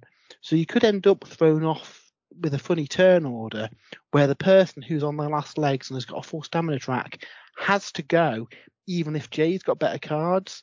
So again, from that whole kind of thinking a few turns ahead, you've really got to kind of plan out what you're going to do on the board. That that all sounds very very cool, and actually, um, it sounds a bit cool for me because I I did actually play quite a bit of um, Monster World and some of the old Monster Hunters, particularly on the on the on the 3DS. Um, excuse me if I, I missed this part, but um, is are there any kind of upgrades and stuff you can get for your characters? Yeah, so essentially, you th- there's an end goal of a specific monster that you're trying to hunt, and that can either be the monster in the in the core box, which I think off the top of my head there's four monsters in the core box, and then there's a number of expansions that are going to be available at the same time. Um, but you could head straight to that monster. It'd be very foolish, and you'd probably die. So what? Again, just like Monster Hunter, the idea is that you, as a team, work out your next feasible target. So you then hunt that monster, you get the resources, and you can use the resources to then craft new weapons. Hmm. The monster that you're hunting might do, I don't know, heavy ice damage.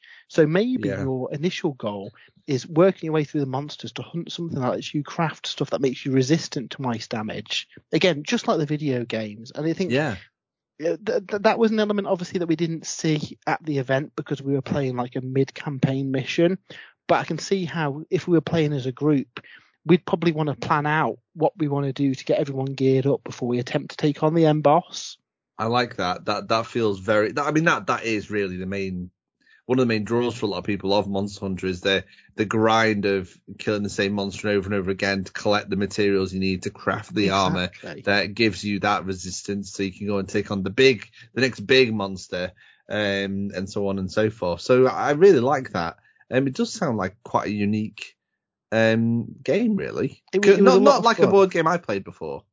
No, it was it was it was a lot of fun. I think if you had a group that kind of worked well together, you did you'd have a great time. I think um, they said what about half an hour to an hour if you maybe knew what you were doing to play through Yeah. it. Can you get a couple of sort of hunts in in an evening. Like you say, Dave, if you're like farming some gear or something, you could maybe take on the the, the same monster you know, a couple of times in a night, and then the following week maybe try and hunt something a bit tougher. i really like that do we know what comes in the launch in in the actual board game box I think there was four monsters wasn't there, in the box and eight hunters was there something like that. Da, da, da. Right, so in the core box, yeah, we got four monsters, and then there was the expansion, which was Absolute Power, which had four other monsters in it. Uh, and then there was the Heroes Arsenal, which added a load more heroes. Um, and then some other features, and Matt, which we've not talked about, are mantles was a new feature. The clutch claw was another feature they added. Yeah, well let's let's talk about it them. So so mantles are kind of like again taken straight from the video game, kind of one use items that give you a little bit of an edge in a battle. So my the one that my character had, for example, if I did damage to a monster, I could immediately get some resources. So even if we're fighting something particularly big, I can try and get some goodies off it straight away. What was your mantle, Jay? Uh, my mantle saved my life because it um, basically I could um, use it to um, improve my dodge um, number for a turn.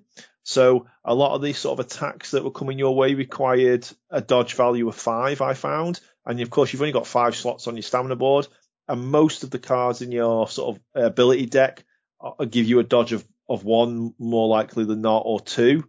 Um, so that being able to just add, a, I think it was two or three extra dodge, um, was really, really handy. Yeah, well, what I thought good was well is that every player is assigned a threat value. So again, think MMOs and stuff. Certain characters will draw aggro more than others. So in the case of a tie, the monster will go towards the, the, the, player with the highest threat. But there were some cards in the game that would then switch the, the threat. Hiding in a bush would reduce your threat. You you managed to survive a turn hiding in a bush, didn't you, Jay? No, no, I wasn't hiding in a bush. I was ambushing the monster. Ambushing a, the monster from a tactically uh, opportune uh, area of terrain. So yeah, really, really fun game. So it, it, gutted that we didn't kill it. We very nearly took it down, and immediately after, I just wanted to play another game again. I don't know about you, Jay. Oh yeah, I, I really, really liked it. And um, I mean, you, you, we said there like you, have got the four monsters in the in the the main box, and then there there was I think uh, uh, an expansion, first expansion, Absolute Power, which had four more monsters in, and these monsters well, uh, they had like their own sort of different mechanics. So you mm. had hmm. some monsters that sort of interact with terrain. There was a monster that interacted because obviously you, you know it's like a, a, ice waste and sort of snowy battlefields that you're fighting over. That interacted with that kind of terrain. Um, there was one I think that put like whirlwinds down that could. Uh, they kept joking, didn't they? All oh, these mechanics are, are really, really bad for the hunter. really, really yeah. bad for the hunter. Um, one they mentioned that it, it, there was like frozen pools on the board and it kind of moved between the different pools. Again, yeah. think like classic video game mechanics. It's it is really quite cool. There was um, shrieking one wasn't there where thrown, yeah yeah the boulders well yeah because once there was some in this um, sort of narrative build up to the to the hunt itself where you're going through this choose your own adventure. Um, they sort of alluded to the fact that you might get some equipment or items in there that might help you in certain battles. And they said, you know, you may need earplugs when you're fighting this particular monster with a shrieking mechanic. Yeah, it's. It, I think it's one of those where it really reward a big playthrough, and obviously if you pick up the additional packs and stuff, that just expands the the range of monsters that you can fight. And again, if you've got the existing Monster Hunter World, you could go and fight one of those monsters and, and, and, you know, get some resources. Essentially, that's how you level up, getting better gear. One thing that we haven't mentioned is that the, the, each of the weapons has a unique deck. So as you um, kind of you know switch through those, you'll have different values within that deck. We we chatted to Jamie, and he's saying that there's a lot of like maths behind the scenes to to make yeah. sure things are as balanced as possible. While one class might be, you know, heavy on damage, they might not quite have the defensive abilities that the tank has. Equally though, the tank's got some cool things like I on a five plus I could, you know, ignore saved the damage attack, which saved our saved our hunt, didn't it? Yeah. But majority, I think I had a few damage two, but most of my stuff was damage one, so I wasn't really very reliable for killing the monster just getting its attention and, and staying alive.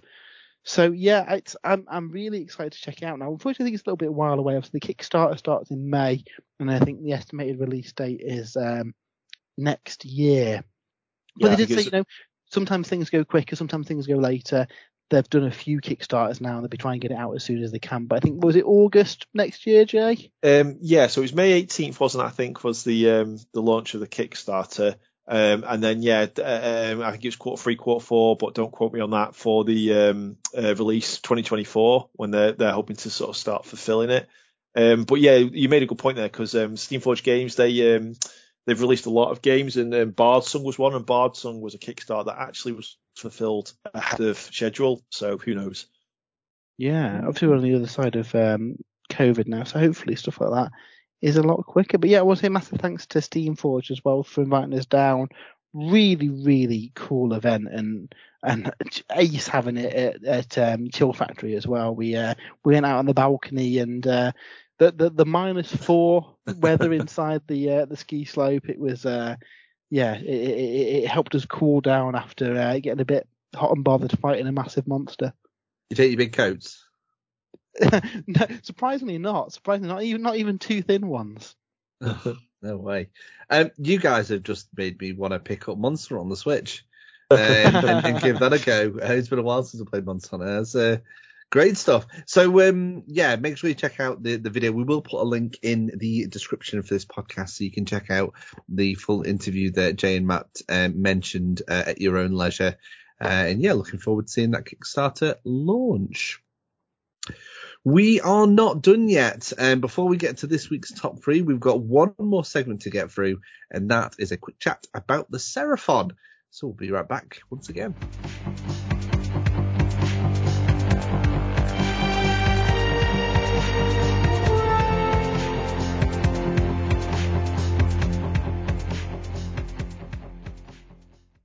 So with the army set now on pre-order, uh, Jay, do you want to sort of take us a little bit through the Seraphon Battletome? Yeah, sure. Um, so um, this Battletome, the first thing when I was looking through the Battletome, it's really um, a Battletome divided into two. You've got the Starborn Seraphon, who are these are the sort of celestial, um, arcane, eldritch type Seraphon that travel between the stars and teleport around and, and all this kind of thing. Um, and then you've got the Coalesce Seraphon, which are the they've gone native. You know, they've got more of an attachment to the physical realms. They're building and defending temple cities in steaming jungles and things like this. So you're more traditional sort of lizard men type um, Seraphon. And um, when you're building a Seraphon army, you choose whether you want to build a Starborn army or a Coalesced army. And um, each of those two sort of um, types of army, they've got their own um, allegiance abilities. So they've got their own um, battle traits, enhancements, artifacts, command traits, that kind of thing. So, um, and on top of that, you get two sub factions. Two? I think it's two sub factions um, for each um, uh, type of army as well. So these are like your storm hosts. Um, they are storm hosts, aren't they, for the for the age mm. uh, for the stormcast? Yeah. yeah. Um, so your your starborn sort of seraphon. Um, they've got um, some some really cool uh, mechanics. Um, the the first one is the, which the most interesting one I think is this cosmic power mechanic. So certain units in your army, um, like the Astrolith banner bearers and th- and your wizards, um, and also when you're casting um, spells, you're generating these cosmic power points. Um, and then in your hero phase, you get to spend those cosmic power points, but not just on summoning Seraphon, which is what traditionally you would do with that sort of mechanic, that, that sort of resource. Um, you can still do that. You can still summon Seraphon, um, and there's all different kinds of Seraphon units that you can summon to the battlefield. Um, but you also get access to some other abilities. Um, so, for example, for 10 cosmic power points, you could use the protection of the old one's ability, um, which will sort of enhance um, your Astrolith uh, banner bearers um, healing sort of uh, ward save um, uh, uh, ability that he has, uh, or you might want to spend um, five CP, uh, CCP, sorry, cosmic um, power points um, to return some slain models to friendly friendly starborn units around the battlefield. Um, so it's a really really cool resource that you're sort of building up and managing over the over the course of the game. Um, of course, the Starborn teleportation and that kind of thing is is their sort of jam. So you get all sort of different ways for for deploying Seraphon units from reserve on the battlefield or picking Seraphon units up and redeploying them during the game. Um, so that's the Starborn. Um, the Coalesced, on the other, other hand, I these I think these are my favourite. So these are um, the more sort of physical um, you know, uh, native type lizard men. And the focus here is, is really on, on getting into melee. They're a bit better fighting. They're a bit more resilient to damage. Uh, they've got this scaly skill ability, which reduces, um, the, uh, damage that the Saurus, Kroxa, and monster units take by one. Um, all of your, well, a lot of your sort of Seraphon units, your Saurus type units, your Kroxa, they can make additional attacks after they've fought. So they fight with their melee weapons and then they get to make um, uh, an additional attack with their jaws, and you coalesced um, Seraphon get bonuses to those jaw type attacks. Um, and then in place of this sort of uh, cosmic uh, PowerPoint mechanic that the the, the Starborn have, um, the Coalesce get um, a unique sort of um, monstrous rampage table to use. So each of the different sort of monsters in the Seraphon army, your Bastiladons, your Stegodons, your Carnosaurs, they get some additional monstrous rampages that they get access to. Um, and um, I, I, think after I just double check my notes here, but I think they can use an additional monstrous rampage as well from that list. Um, really sort of playing in. Um, I think that's a lot behind one of the two uh, they call them constellations, but I think you um yeah like the sub factions storm yeah. yeah yeah there it is the thunder lizards at the end of the charge phase you can carry out two monstrous uh, ah. rampages instead of one. Cool yeah. Um, so so so it's really cool. So you know two different ways there to build your army, and then you can further sort of um, uh, customize them through the different constellations or sub factions, which give you uh, uh, you know different bonuses or, or or give you different battle line options. Um, and then, um, yeah, the, the actual sort of unit roster as well, the War Scroll roster, there's been a few changes. So a lot of the, um, well, all of, in fact, um, of the old, so Usurus, um, Cold One Knights, they've gone. Uh, there's a few skink characters and things that have disappeared. Your Razordons and Salamanders are, are not there anymore. Um, but of course, in their place, we get some really, really cool stuff. So you get the new Raptadon units. Um, and my personal favorite are the Aggradon Lancers and the um, the um, um, um, Scar Veteran as well on on the um, Aggradon. Um, so Scar Veteran Aggradon. So this these are the new sort of replacements for the Cold One Knights, the Cold One Riders and, and these guys are fantastic. So they've got, as you'd expect, a really, really sort of mean melee profile with the weapons of the Saurus warrior on riding on this on this Velociraptor, and then the Velociraptor itself, the Aggradon itself. But they've also got a really, really cool primal rage mechanic. Um, and it's going to be really, really fun to try and mess around with this, really. So basically, uh, they get a lot of attacks on their profile anyway. And then, um, as long as they're, um, um, uh, uh, within three inches of an enemy unit.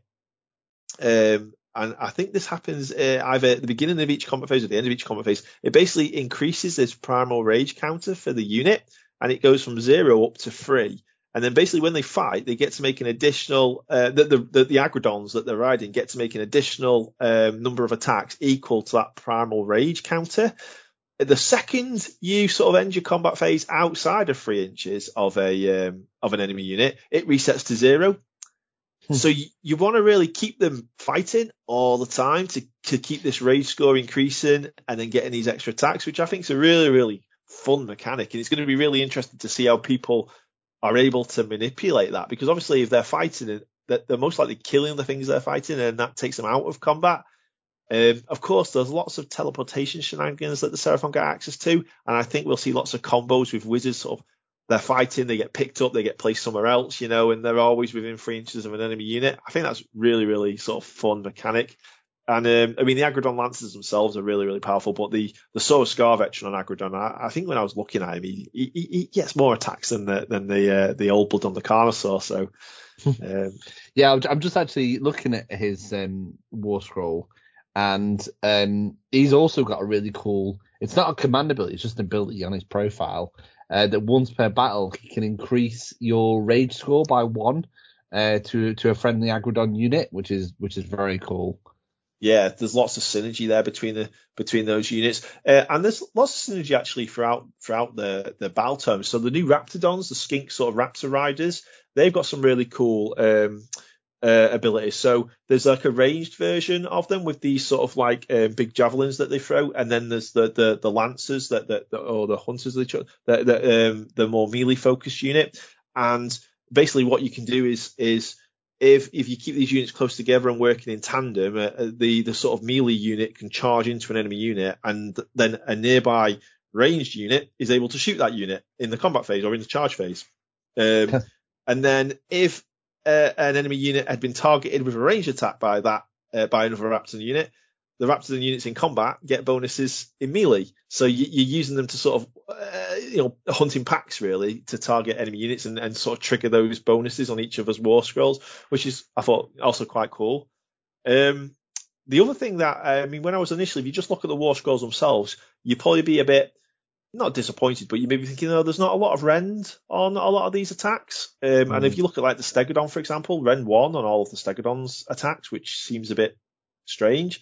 Um, but there's lots of ways to sort of manipulate the rain, rend or at least armor saves on enemy units and things like that. So you can sort of simulate or emulate higher rend values. Mm.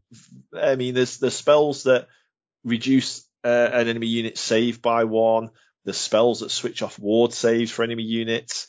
Um, so I, I, I, don't think you can look at the war scroll and that gives you the full picture.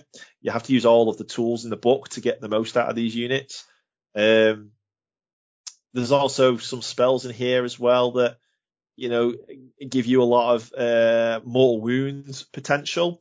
Um, there's spells that give you almost like Lumineth type um, sun metal rules on your weapons.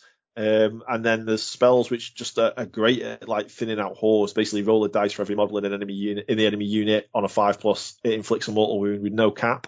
You know, so you know, big unit of 60 zombies, Dave, that you took against Matt, potentially mm. taking 20 mortal wounds from from from those kind of spells.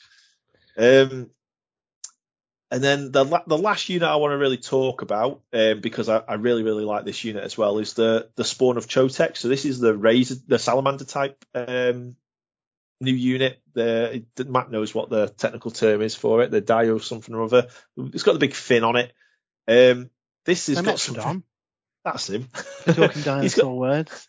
he's got he's got some really cool um, uh, ability. So it basically has two different range profiles that you can use, and you get access to both of them. The first thing you can do is you can use the Stream of Flame, um, which hits on a two plus and makes a number of attacks equal to the number of models in the target unit. So it's wounded on a three plus, rend minus two, so it's got quite good rend, damage one. So this is what you're targeting at big hordes of, um, you know, big horde units. I think there's a maximum amount of hits it can do is 10, I think. Um, but it's great for thinning out hordes. If, however, you're coming up maybe against um, um, Varanguard type armies or elite Stormcast armies where you know you don't really want to use the stream of flame anymore, you can then switch to the glob of flame acid, um, which is only a single attack, but if it manages to inflict any wounds, um, the, the target unit suffers a minus one save penalty for the rest of the turn. So mm. you can hmm. really, really um, throw a spanner in the works of your enemy's plan.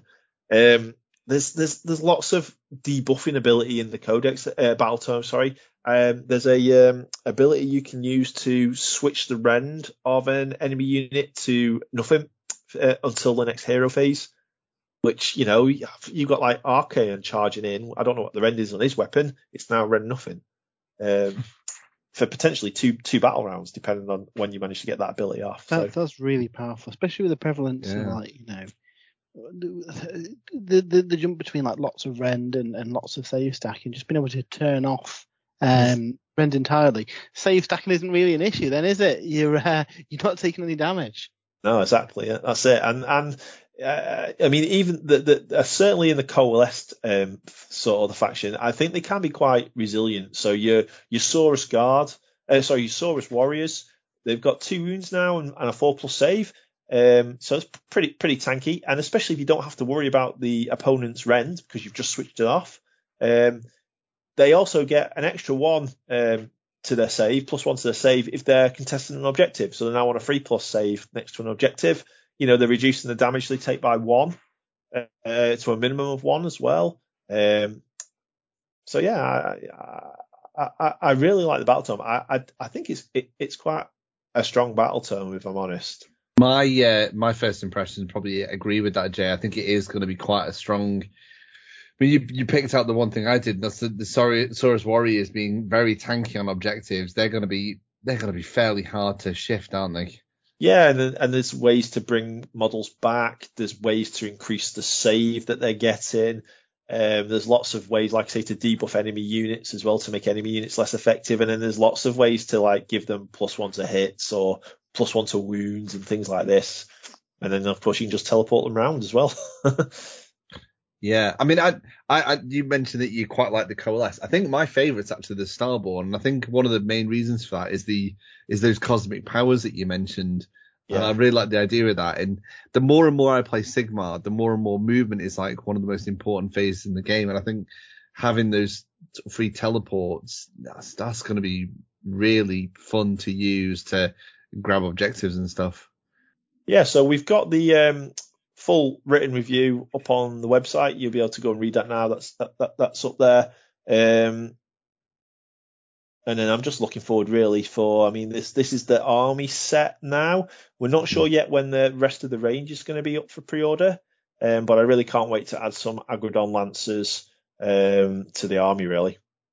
I was going to say, is that is that the unit you're most looking forward to? Oh yeah, for sure. Yeah, a couple of units of Aggradon Lancers and a Scar Veteran on a, on an Aggradon. uh, mm-hmm. Another couple of units of Saurus Warriors, and maybe a Troglodon as well. Uh, Matt and Andy, before we wrap up, did you guys want any feedback? Yeah, I mean, uh, my interest really is on the model point of view rather than, it sounds a really strong battletome and I think it's going to do well, but, uh, model wise, do you think there's, uh, much potential for using these in the old world, Jay? Well, we were talking about this in the in the in the WhatsApp. It might be something we could probably talk about in the Discord channel as well, and see what people think actually with some of the recent Age of Sigmar releases.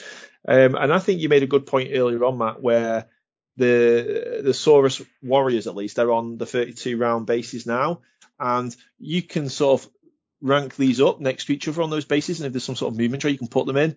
Um, I think they'll look really really good. Uh, I've built mine with the spears as well. Now, there's no sort of spears held upright, which you used to traditionally get with the old Warhammer Fantasy stuff. These guys are all a bit more aggressive looking and a bit more dynamic, but I don't think that's a bad thing for, you know, what they are beasts after all. Mm. Um, it, it's a fully plastic range now, and I think a lot of the units would, would certainly stand in for some of the other, for some of the older Warhammer Fantasy units, but we don't know. The, the, the Warhammer Fantasy may get a, an updated roster of units in Warhammer Fantasy as well for the Lizard Men. So, you know, you uh, what were they? The cold, not cold one riders. What were they called? The Raptor. Oh, what were they? The skinks on the Raptors. No, skinks on Raptors. Were they cold ones? No. There was a unit, one, yeah. a regiment, regiment renown. but you could definitely use the Raptadons in place of them. You know, the new spawn of Chotec could certainly pass for a salamander in the Lizardman army. Oh. um, yeah, I mean, yeah, for me, I've I've played Seraphon quite a lot, and they've always felt like one of those armies that's been super powerful. Um, so for me, I'm I'm kind of looking forward to. I, I still think the strength of the book is there. I think, like Jay said, there's still going to be a very strong army. They've got a lot of options and a lot of different ways to to play. You know, if you want to go monster mash, you can do. If you want to go Saurus, you can do. If you want to go magic, you can do. If you want to shoot, you can shoot. And I think just from that sort of variety, like the scope of this army, it's going to make it a very popular army. And looking at sort of like the different units and, and what they have access to and coalesce and starborn and stuff like that, I think the the replayability is gonna it's gonna be huge. Like I think Seraphon players realistically are are going to be in it for the long haul. You know, we're going to play this army. We're going to have four five thousand points of of Seraphon, and and in that sense, that's really good. Um, but I I've played quite a lot of games against them where I've been sort of um, it's always felt like I've brought a knife to a gunfight, and looking at this book, I, I mean, only time will tell. Um, but I kind of look at the book and I, I feel very much the same as I did in the previous book, where you know they're gonna out magic you, they're gonna shoot you. You know, Stegodons are, are still scary. You know, they're solid unit. Um, so yeah, I, I'm I'm excited for it, and and I think for Seraphon players, the the range refresh and this new battletome, yeah, I think they've they've nailed it out of the park. But I think as someone who's probably going to be playing against Seraphon, um, I'm a little yeah. Only time will tell. I think. Excellent. So yeah, uh, make sure you check out Jay's written review over on spruesandbrews.com, uh, and I'm sure you'll be posting some work in progress shots uh, along the way on on the old social media channels as well, Jay. Yes. Excellent stuff. Right, uh, that brings that segment to a close, but it wouldn't be a podcast episode without a top three, and that is coming up next.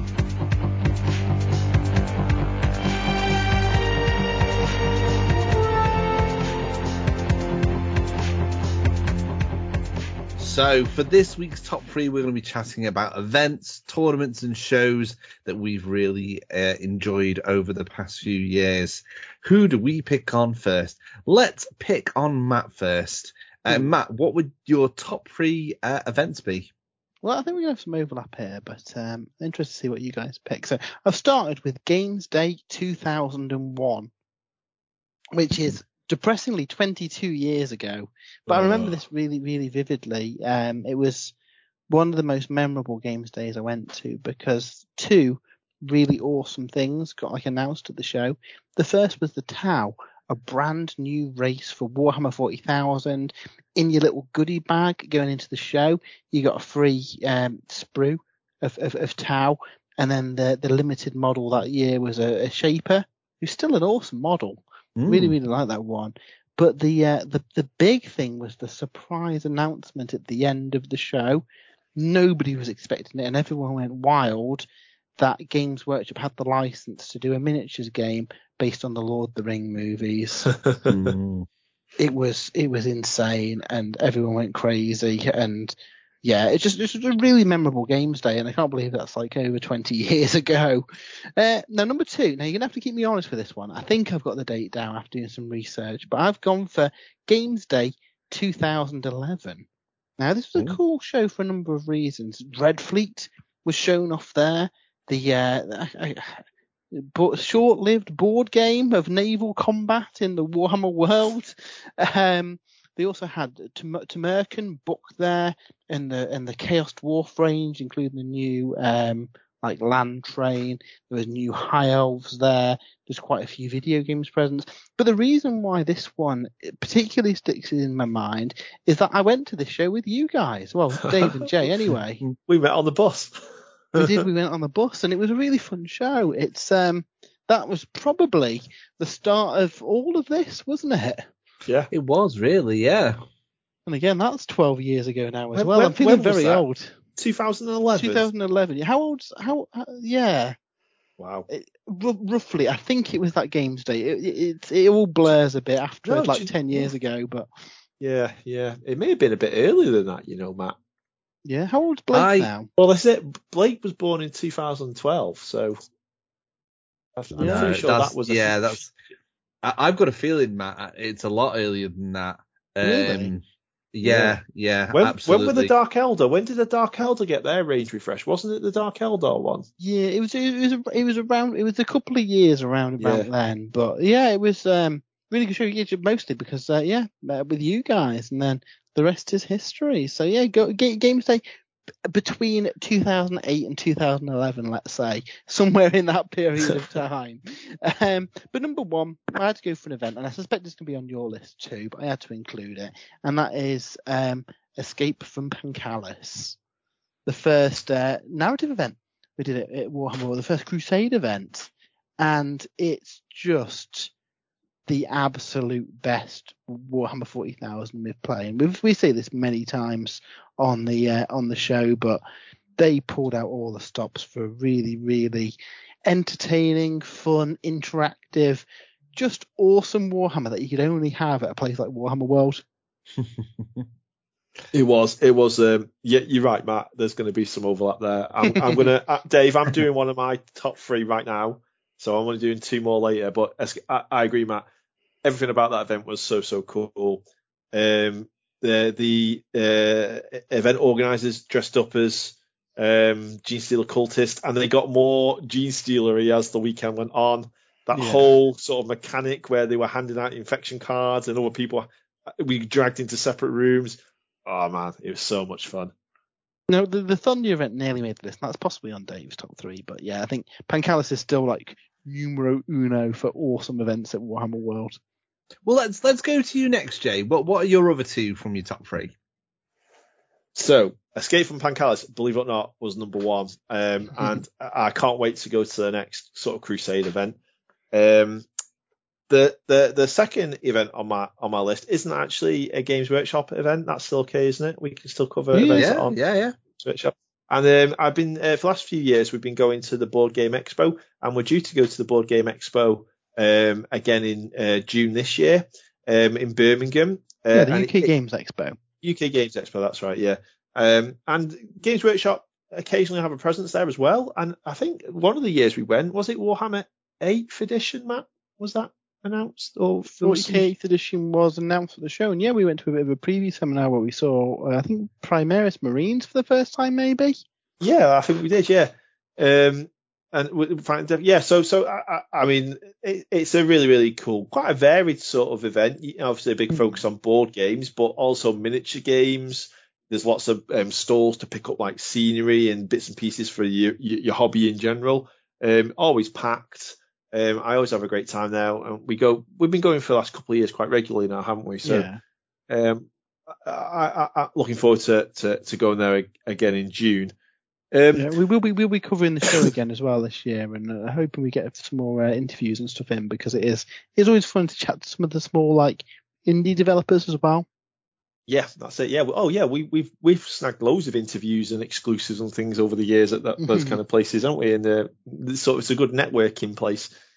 Um, the next uh, event on my list is a little a little series of events that I've been to, um, not far down the road, hosted by the Purple Sparkly Unicorns, and these are just little 40k in Age of Sigmars. I couldn't point to a single one, um, but I have to say I've enjoyed them all thoroughly. I've enjoyed them as much as the events we go to and the, the, the sort of tournaments we go to at Warhammer World. It's a much more intimate sort of um, event. You know, we, there's probably uh, 15 tables max. Um, it's at the same little sort of club that that, that, that we go to uh, for club nights as well. There's regular faces there. And I generally, you know, sometimes I find you go to a Warhammer tournament and it can be quite mentally exhausting. You know, the hall's jam packed with like, you know, hundreds of, of players. You've got members of the public walking around. There's all the noise. You're on your feet all day. Um, and it can, they are enjoyable. I love doing them, but you can sometimes, you know, you've been to one of those events at the end of the weekend Yeah. the purple spark unicorn ones are just are just a joy from start to finish, and you know I, I I really enjoy them and catching up with the the different sort of regulars there and things like that. Um, and I think also you know just supporting your local gaming community as well is a good thing. Uh, and I'm sure up and down the country, all across the world, hobbyists have got their sort of local gaming clubs and events that they go to as well. Well, Yeah, um. I'm speaking for Craig. That's very humbling of you to say, Jay, because when we set up the club and we started doing the uh, P- the Purple Swag Unicorn events and stuff, that was kind of our aim. We wanted it just to be a an event for people to come down, play some games, roll some dice, and you know ultimately get to meet people and build up a community in our area. And that's yeah, so that that's that's awesome to hear. We appreciate that. Successful successful mission, Andy. Yeah. Yes, yeah. I'm just looking around my room because I, I, we, we've got. Um, I got. I, I I love the sort of the you get like the painting nominations and best army nomination and thing. And I've, there's one. There's there's there's a hand in three or four here. Purple, four, five purple sparkly unicorn ones. So they are great events, and you get like. I mean, you've had the wooden spoon, Dave. Thanks, Jay. Uh, you are absolutely right, though. I mean, I've uh, I, I just as you said that, then I turned round and my eyes clocked my uh, purple sparkly unicorns um, wooden spoon, but then it also clocked that I was once a sparkly unicorn, which is um, the equivalent Oh, yeah. of uh, best sporting, basically. I think Andy, isn't it?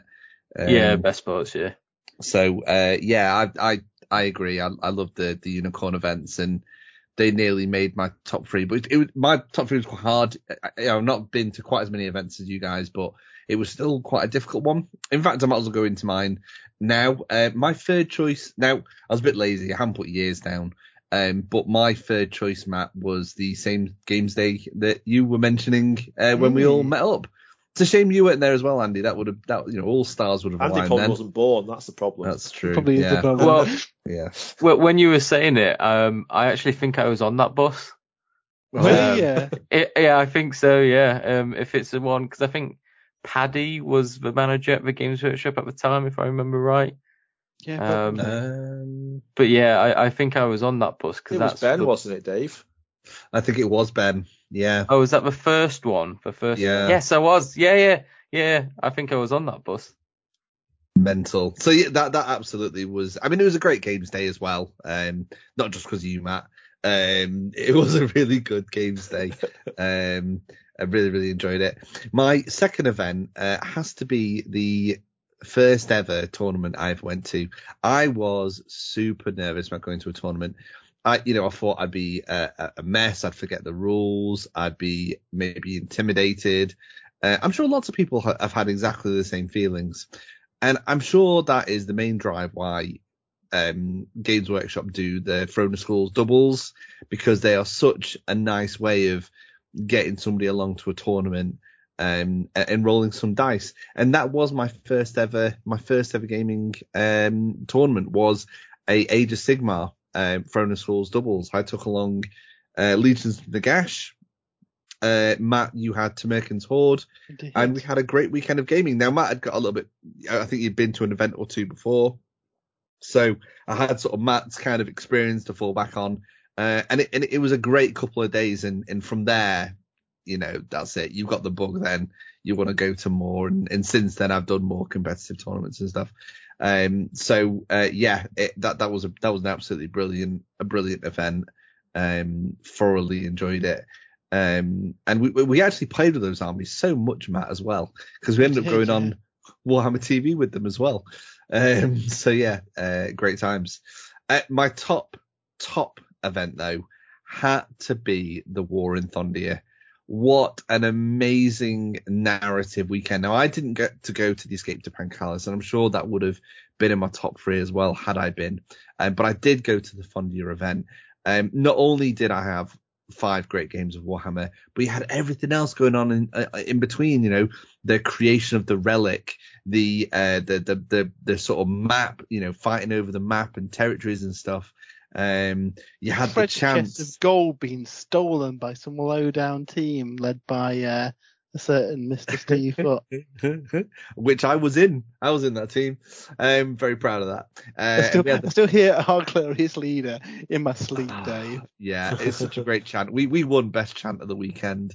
Absolutely. Um, That- such oh, an I mean, amazing just jump jump in here with it like a, a, th- a 3.5 on my list. And I, I, this was really hard to, to, to not include in my list because it was an amazing event. And um, I got best sport for the, the Death faction as well, which was fun.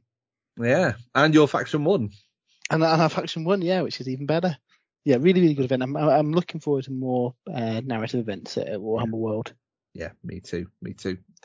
Uh, Andy, uh, that just leaves your yourself. Uh, you've probably been to more events than than all of us combined. So this must have been pretty hard for you. Yeah, when I was looking back through events and sort of um, trying to pick a top three, I could have easily picked a top ten. Um, I, I think I started going to events about 12 years ago now. Um, so yeah, I've been to a lot, and then yeah, the last couple of years I've run a few as well, which which has been good fun. Um, for my third choice, um, going back to the Purple Sparkle Unicorns, it was actually the event that sparked it all off for us. Um, so me, fellow organizer Craig, we went down to an event in Portsmouth um, called the South Coast Grand Tournament, um, which isn't running anymore, unfortunately. Um, but it was down in a place called Horndean Technical College. Um, and it was a six game weekend. So it was, it was full on both the Saturday and the Sunday. Um, and we went to a beef eater on the Saturday night and I was a designated driver because I get, I get travel sickness and uh, I was basically the only sober one left in the bar at this stage. And um, one of the guys we were with, his daughter basically sent him a um, a link to a unicorn name generator, and um, basically it had a purple sparkly unicorn as like one of its logos, and and yeah, needless to say, I was out vetoed for the name of our club. Um, but yeah, that that event really did sort of like spark off the the whole purple sparkly unicorn club. Um, and the event itself was was really fun because it, it's it was kind of I, I when I started going to events, I was going to events to win. Uh, you know, ultimately that's what I was going for. And it was just as I was coming off that high and I was going into a more casual, relaxed, just rolling dice and have a bit of a laugh, which I'm kind of at now. And yeah, I remember taking an army list that was, yeah, quite powerful at the time. And um, I think I won four out of six games and narrowly lost one of the two games that I, I lost, um, which is the best I've ever done at a tournament from a gaming score. So um, it had a, a, a two for, for me for that one. Um, nice. My second favorite um, event I've ever been to was actually one of my first. I think it was my first ever event. Um, and funnily enough, it was with Craig again. Um, and we went up to Warhammer World for a Warhammer Fantasy campaign weekend. Ooh. And I took my dwarfs because at the time that was all I had. Um, and we had to pick a side at the beginning of the event. We could either side with the Bretonnian Lord or we could side with a Chaos Lord invading this Bretonnian sort of domain. And as the campaign went on, it was actually revealed that the Bretonnian Lord wasn't a Bretonnian Lord at all, but he was actually a vampire lord. and that the Chaos Lord was he, he was a Chaos Lord now, but he was actually the former Bretonnian Lord that the Vampire Lord had exiled. Hmm. So the the people who thought they were fighting for good were actually not fighting for good at all. Mm. And it had uh, John Bracken um, back in the day. He was one of the event organizers, and he was dressed in this like full um, chainmail suit with armor on, like a proper sort of like Bretonnian knight. Um, and I, I remember, I think it got revealed on the Saturday night going into the Sunday that he was actually a vampire lord. And then the next day he came in with like vampire teeth and stuff. uh, and, it was really funny. It was really, really good event. Um, and then my favorite event has to be one that was, um, funnily enough, not at Warhammer World, but still run by Steve Wren, and who's now the sort of event organizer at um, Warhammer World. And he ran an event called Warhammer Achievements. And it was at a, a big event called Blood and Glory here in the UK, run by um, Ben Curry from the Bad Dice podcast and stuff. Mm-hmm. And the Warhammer Achievements was kind of like a more casual, laid back way of playing Warhammer where the gaming aspect was actually very, very little because basically you got given a chart of about 80 different achievements to try and complete over a weekend. And some of them you could only do like before the event, like if you wrote an army list and you sort of like used creative writing and stained it with coffee and, you know, all this sort of stuff and you really went to town. And then that you got a points for theming your army, you got points for painting it and trying to use different painting techniques. And then um, I think the last one they did, you had the option to either play double games or single games, and it was kind of like these tables are for doubles. Once they filled up, that's it for that round. And some of the achievements you could only get if you played like two or three doubles games. Mm-hmm. Um, so if you wanted to, you could, could just go down and play doubles games all weekend if you wanted to, or you could go down and play singles events. And it was, it, it was just such a nice, relaxing way of playing Warhammer that no other event had ever done. Mm. And so for me, it was very much a case of, um, you know, just going down, having a relaxing weekend, um, with some some friends, and the venue itself was at a place called the the Roundhouse in Derby, and it was like an old um, sort of train yard where we used to work on the trains, and the main hall was where the trains would come in on this big turntable and then get serviced in these different bays.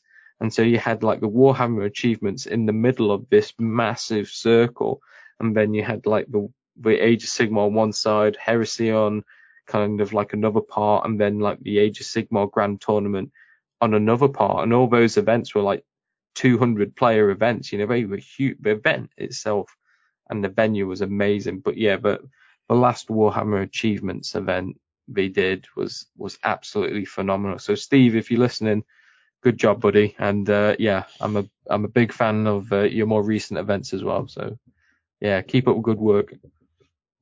Excellent, excellent stuff.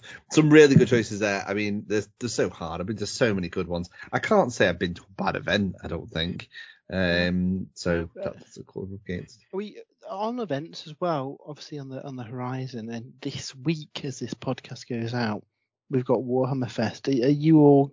I mean, I'm super looking forward to it. What, what are your guys' thoughts on it? Are you, are you looking forward to it? Are you anxious? Are you a bit concerned? One of the things I did notice is the lack of like studio presence. It looks like we don't have you know members from the studio there chatting to people.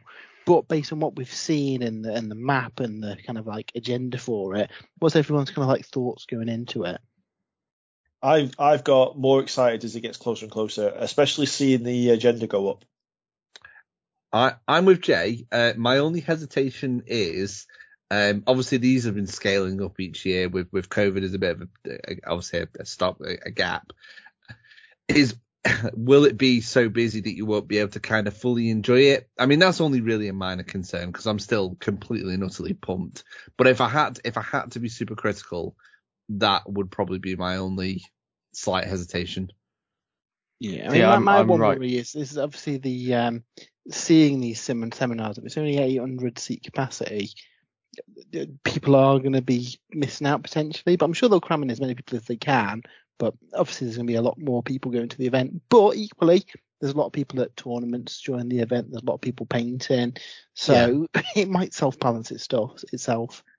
Yeah. Yeah. See, I'm I'm I'm right there with Jay. The the closer we get to it, the more excited we get. I I get because I'm I'm looking at it and thinking to myself, yeah, you've got seminars that you can go to, which is great and awesome, and this the seminars and the previews that you know we're, we're going to get to see Old World, Heresy, Kill Team, Warcry, Age, you know, it's all this stuff that I'm really really excited about.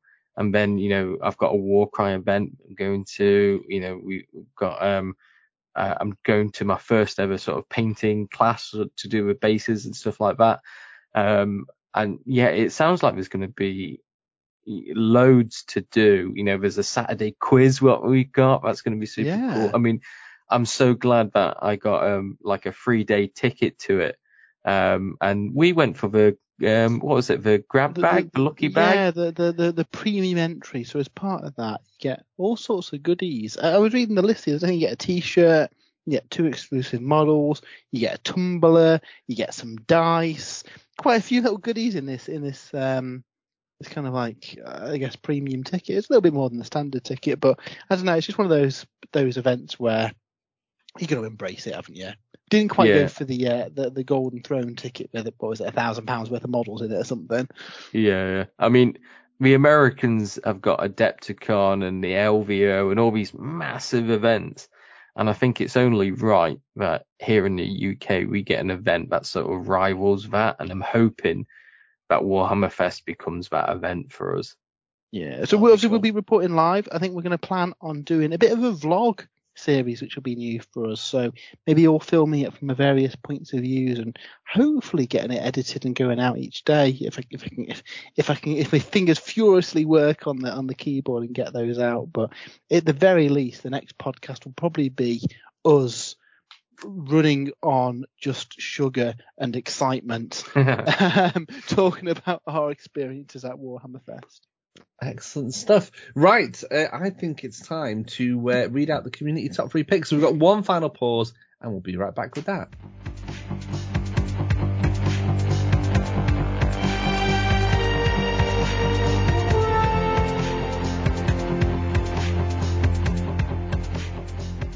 So it is time for the final segment of this week's episode. It's time to read out the community top three picks. Um, we're going to actually start on Discord because, um, just in case you, you missed this, uh, we're now on Discord and we have a, a handy little podcast channel which we've um, popped the top three in. Um, admittedly, I, I only remember to do it today. Um, but we have had a couple of people who have responded. Anonymous Rex, he has two. Um, his first one uh, was in London, no idea the year, had a bit of a game demo sort of session for Kickstarter board games was really cool to see all the new ideas. I, I guess that's a little bit like the UK Games Expo. Uh, and his top choice is a local club Age of Sigmar tournament. It was my first Age of Sigmar tournament. Dived in only after playing two games and had three surprisingly clo- close losses and two games where I got completely battered in turn one. Learned how to smash up ball boys and how annoying Teclis with 30 spearmen securing the the mm. points uh, first turn is. Um, then we have Ben, his top three. His third choice is the Throne of Skulls 40k event a year or so ago. Great atmosphere and first trip to Warhammer World. His second choice was the recent Thondia Path to Glory event. Lost seven games in a row and loved it. Been playing narrative play since then. And also, um, both me and Matt got to play him as well. We did, um, yeah. It was, a, it was a great weekend. Uh, and then we're going to move over onto Facebook. Brian Dennis, he's uh, he's just got the two. His second choice was a doubles 40k narrative event at his local club, really fun event. And his top choice was Games Day. He can't remember the exact year. We, we've had that exact same problem. it was at the Birmingham NEC, the year Demon Demon Engines first came out for Chaos Space Marines. Yeah, that was. Um, I think we went to that one actually uh, yeah. uh, when we saw the Forge Fiend and stuff. Uh, and Andy Sims on Facebook, uh, they're all of Sigmar, such a great event scene. He's gone for the Shropshire Slaughter in Telford as his third choice. The Big Bristol Brawl. Uh, shout out to Sigmar's Pilgrims who host, and his top choice is Brotherhood. Wow, what an event! Teams Warhammer with so many great people. Matt, what do we have on Twitter? Well, there's some fun here on Twitter. Definitely lost in the warp. says the British Armed Forces 40k GT. Uh, open to vets, friends of those attending, and members of the Allied Forces. Good guys having good games on a social event on a Saturday night. Uh, one of the tournament organisers is even a Warhammer hero. That's a nice. rare accolade now, isn't it? Uh, TJ Paints Games. Uh, the first Warhammer World 40k campaign weekend I went to after a very long break in the hobby. I got Best Imperial General. Last, can't remember if it was a match play or Throne of Skulls at Warhammer World, but I won the Judge's Choice Army Award and I attended a Super GT the other year, one to seven. I loved it. JP Riley, uh, number three, old school Warhammer Games Day at NEC in Birmingham when they had the Chaos Champ with two axes. That was a really good model. Uh, local GW did a Winter War event a few years back, which is a great fun day of narrative gaming. And the Khemri Incursion at Atomic Cards. First tournament came seventh and won Best Painted. That's nice. impressive. Chris Frossin, at the Warhammer World 40k Heat 1 back in 2020, just before the pandemic hit. Right at the height of the Iron Hands and Imperial Fist domination, I went undefeated with Necrons, Ooh. beating Knights, Custodes, Imperial Fists, Iron Hands, and Grey Knights. Amazing group at those tournaments, so much friendship. Uh, Mark Dewhurst says Warhammer Fantasy 6th edition launch party at the local GW store the 40k Apocalypse League Weekend, a friendly local gaming store, and Games Day 2001 with a coach load of gamers representing GW Bradford carrying a Tau inspired banner. And finally, Ricky Kitbashed, uh, Warhammer World Savage Lands narrative, the Warhammer World Midnight Tomb narrative, and the Warhammer World AOS Escalation. So yeah, I'm I'm I'm really looking forward to some coming events. We've got a load coming up, and uh, yeah, can't wait to roll some dice. So, Matt, what is next week's top three? Well, it's an obvious one, isn't it? In a couple of days, we'll be going down to uh, Warhammer Fest. So we want to know your top three reveals from Warhammer Fest. You can get your choices in via our social media channels. We will be putting a tweet and a Facebook and a Discord post out just as a reminder shortly before we record the next show so you can, uh, yeah, get your choices in. It's uh, been a great episode, guys. I'm, I'm enjoying us uh, doing these fortnightly again. Um, but I tell you what, I am super pumped for the next one because it'll be a post Warhammer Fest explosion of awesome. Yeah. I wondered it. I wondered it. Could we do some maybe sprues and brews like live going on We'll, we'll record kind of segments of the podcast throughout Warhammer Fest. Maybe. That's that's a good idea. We'll we'll see what we can we'll see what we can do. Um, but yeah, it's going to be an epic weekend. If you are down for the weekend, um, as Matt and Andy said, they're down the whole weekend. Myself and Jay will be attending on the Monday. Please come and say hello. Um, we're not we're not scary in person at all. Maybe Andy. Um, only joking. Uh, we're all dead friendly. Come and say hello. Uh, we'll probably be wearing some sort of sprues and brews attire, so hopefully you'll be able to spot us. Uh, it'd be great to meet you. We'll also all be down on the Sunday too. So you know, if you are kicking around, we're all there then too. Yes. So uh, uh, that, that's it. Um, we'll speak to you all again very soon. Have a great time hobbying. Bye. Bye. Bye. Thanks for listening to the Sprues and Brews podcast. For more content, remember to check out spruesandbrews.com. And if you'd like to get in touch with us, send us a tweet at Sprues or head over to facebook.com forward slash Sprues and Brews.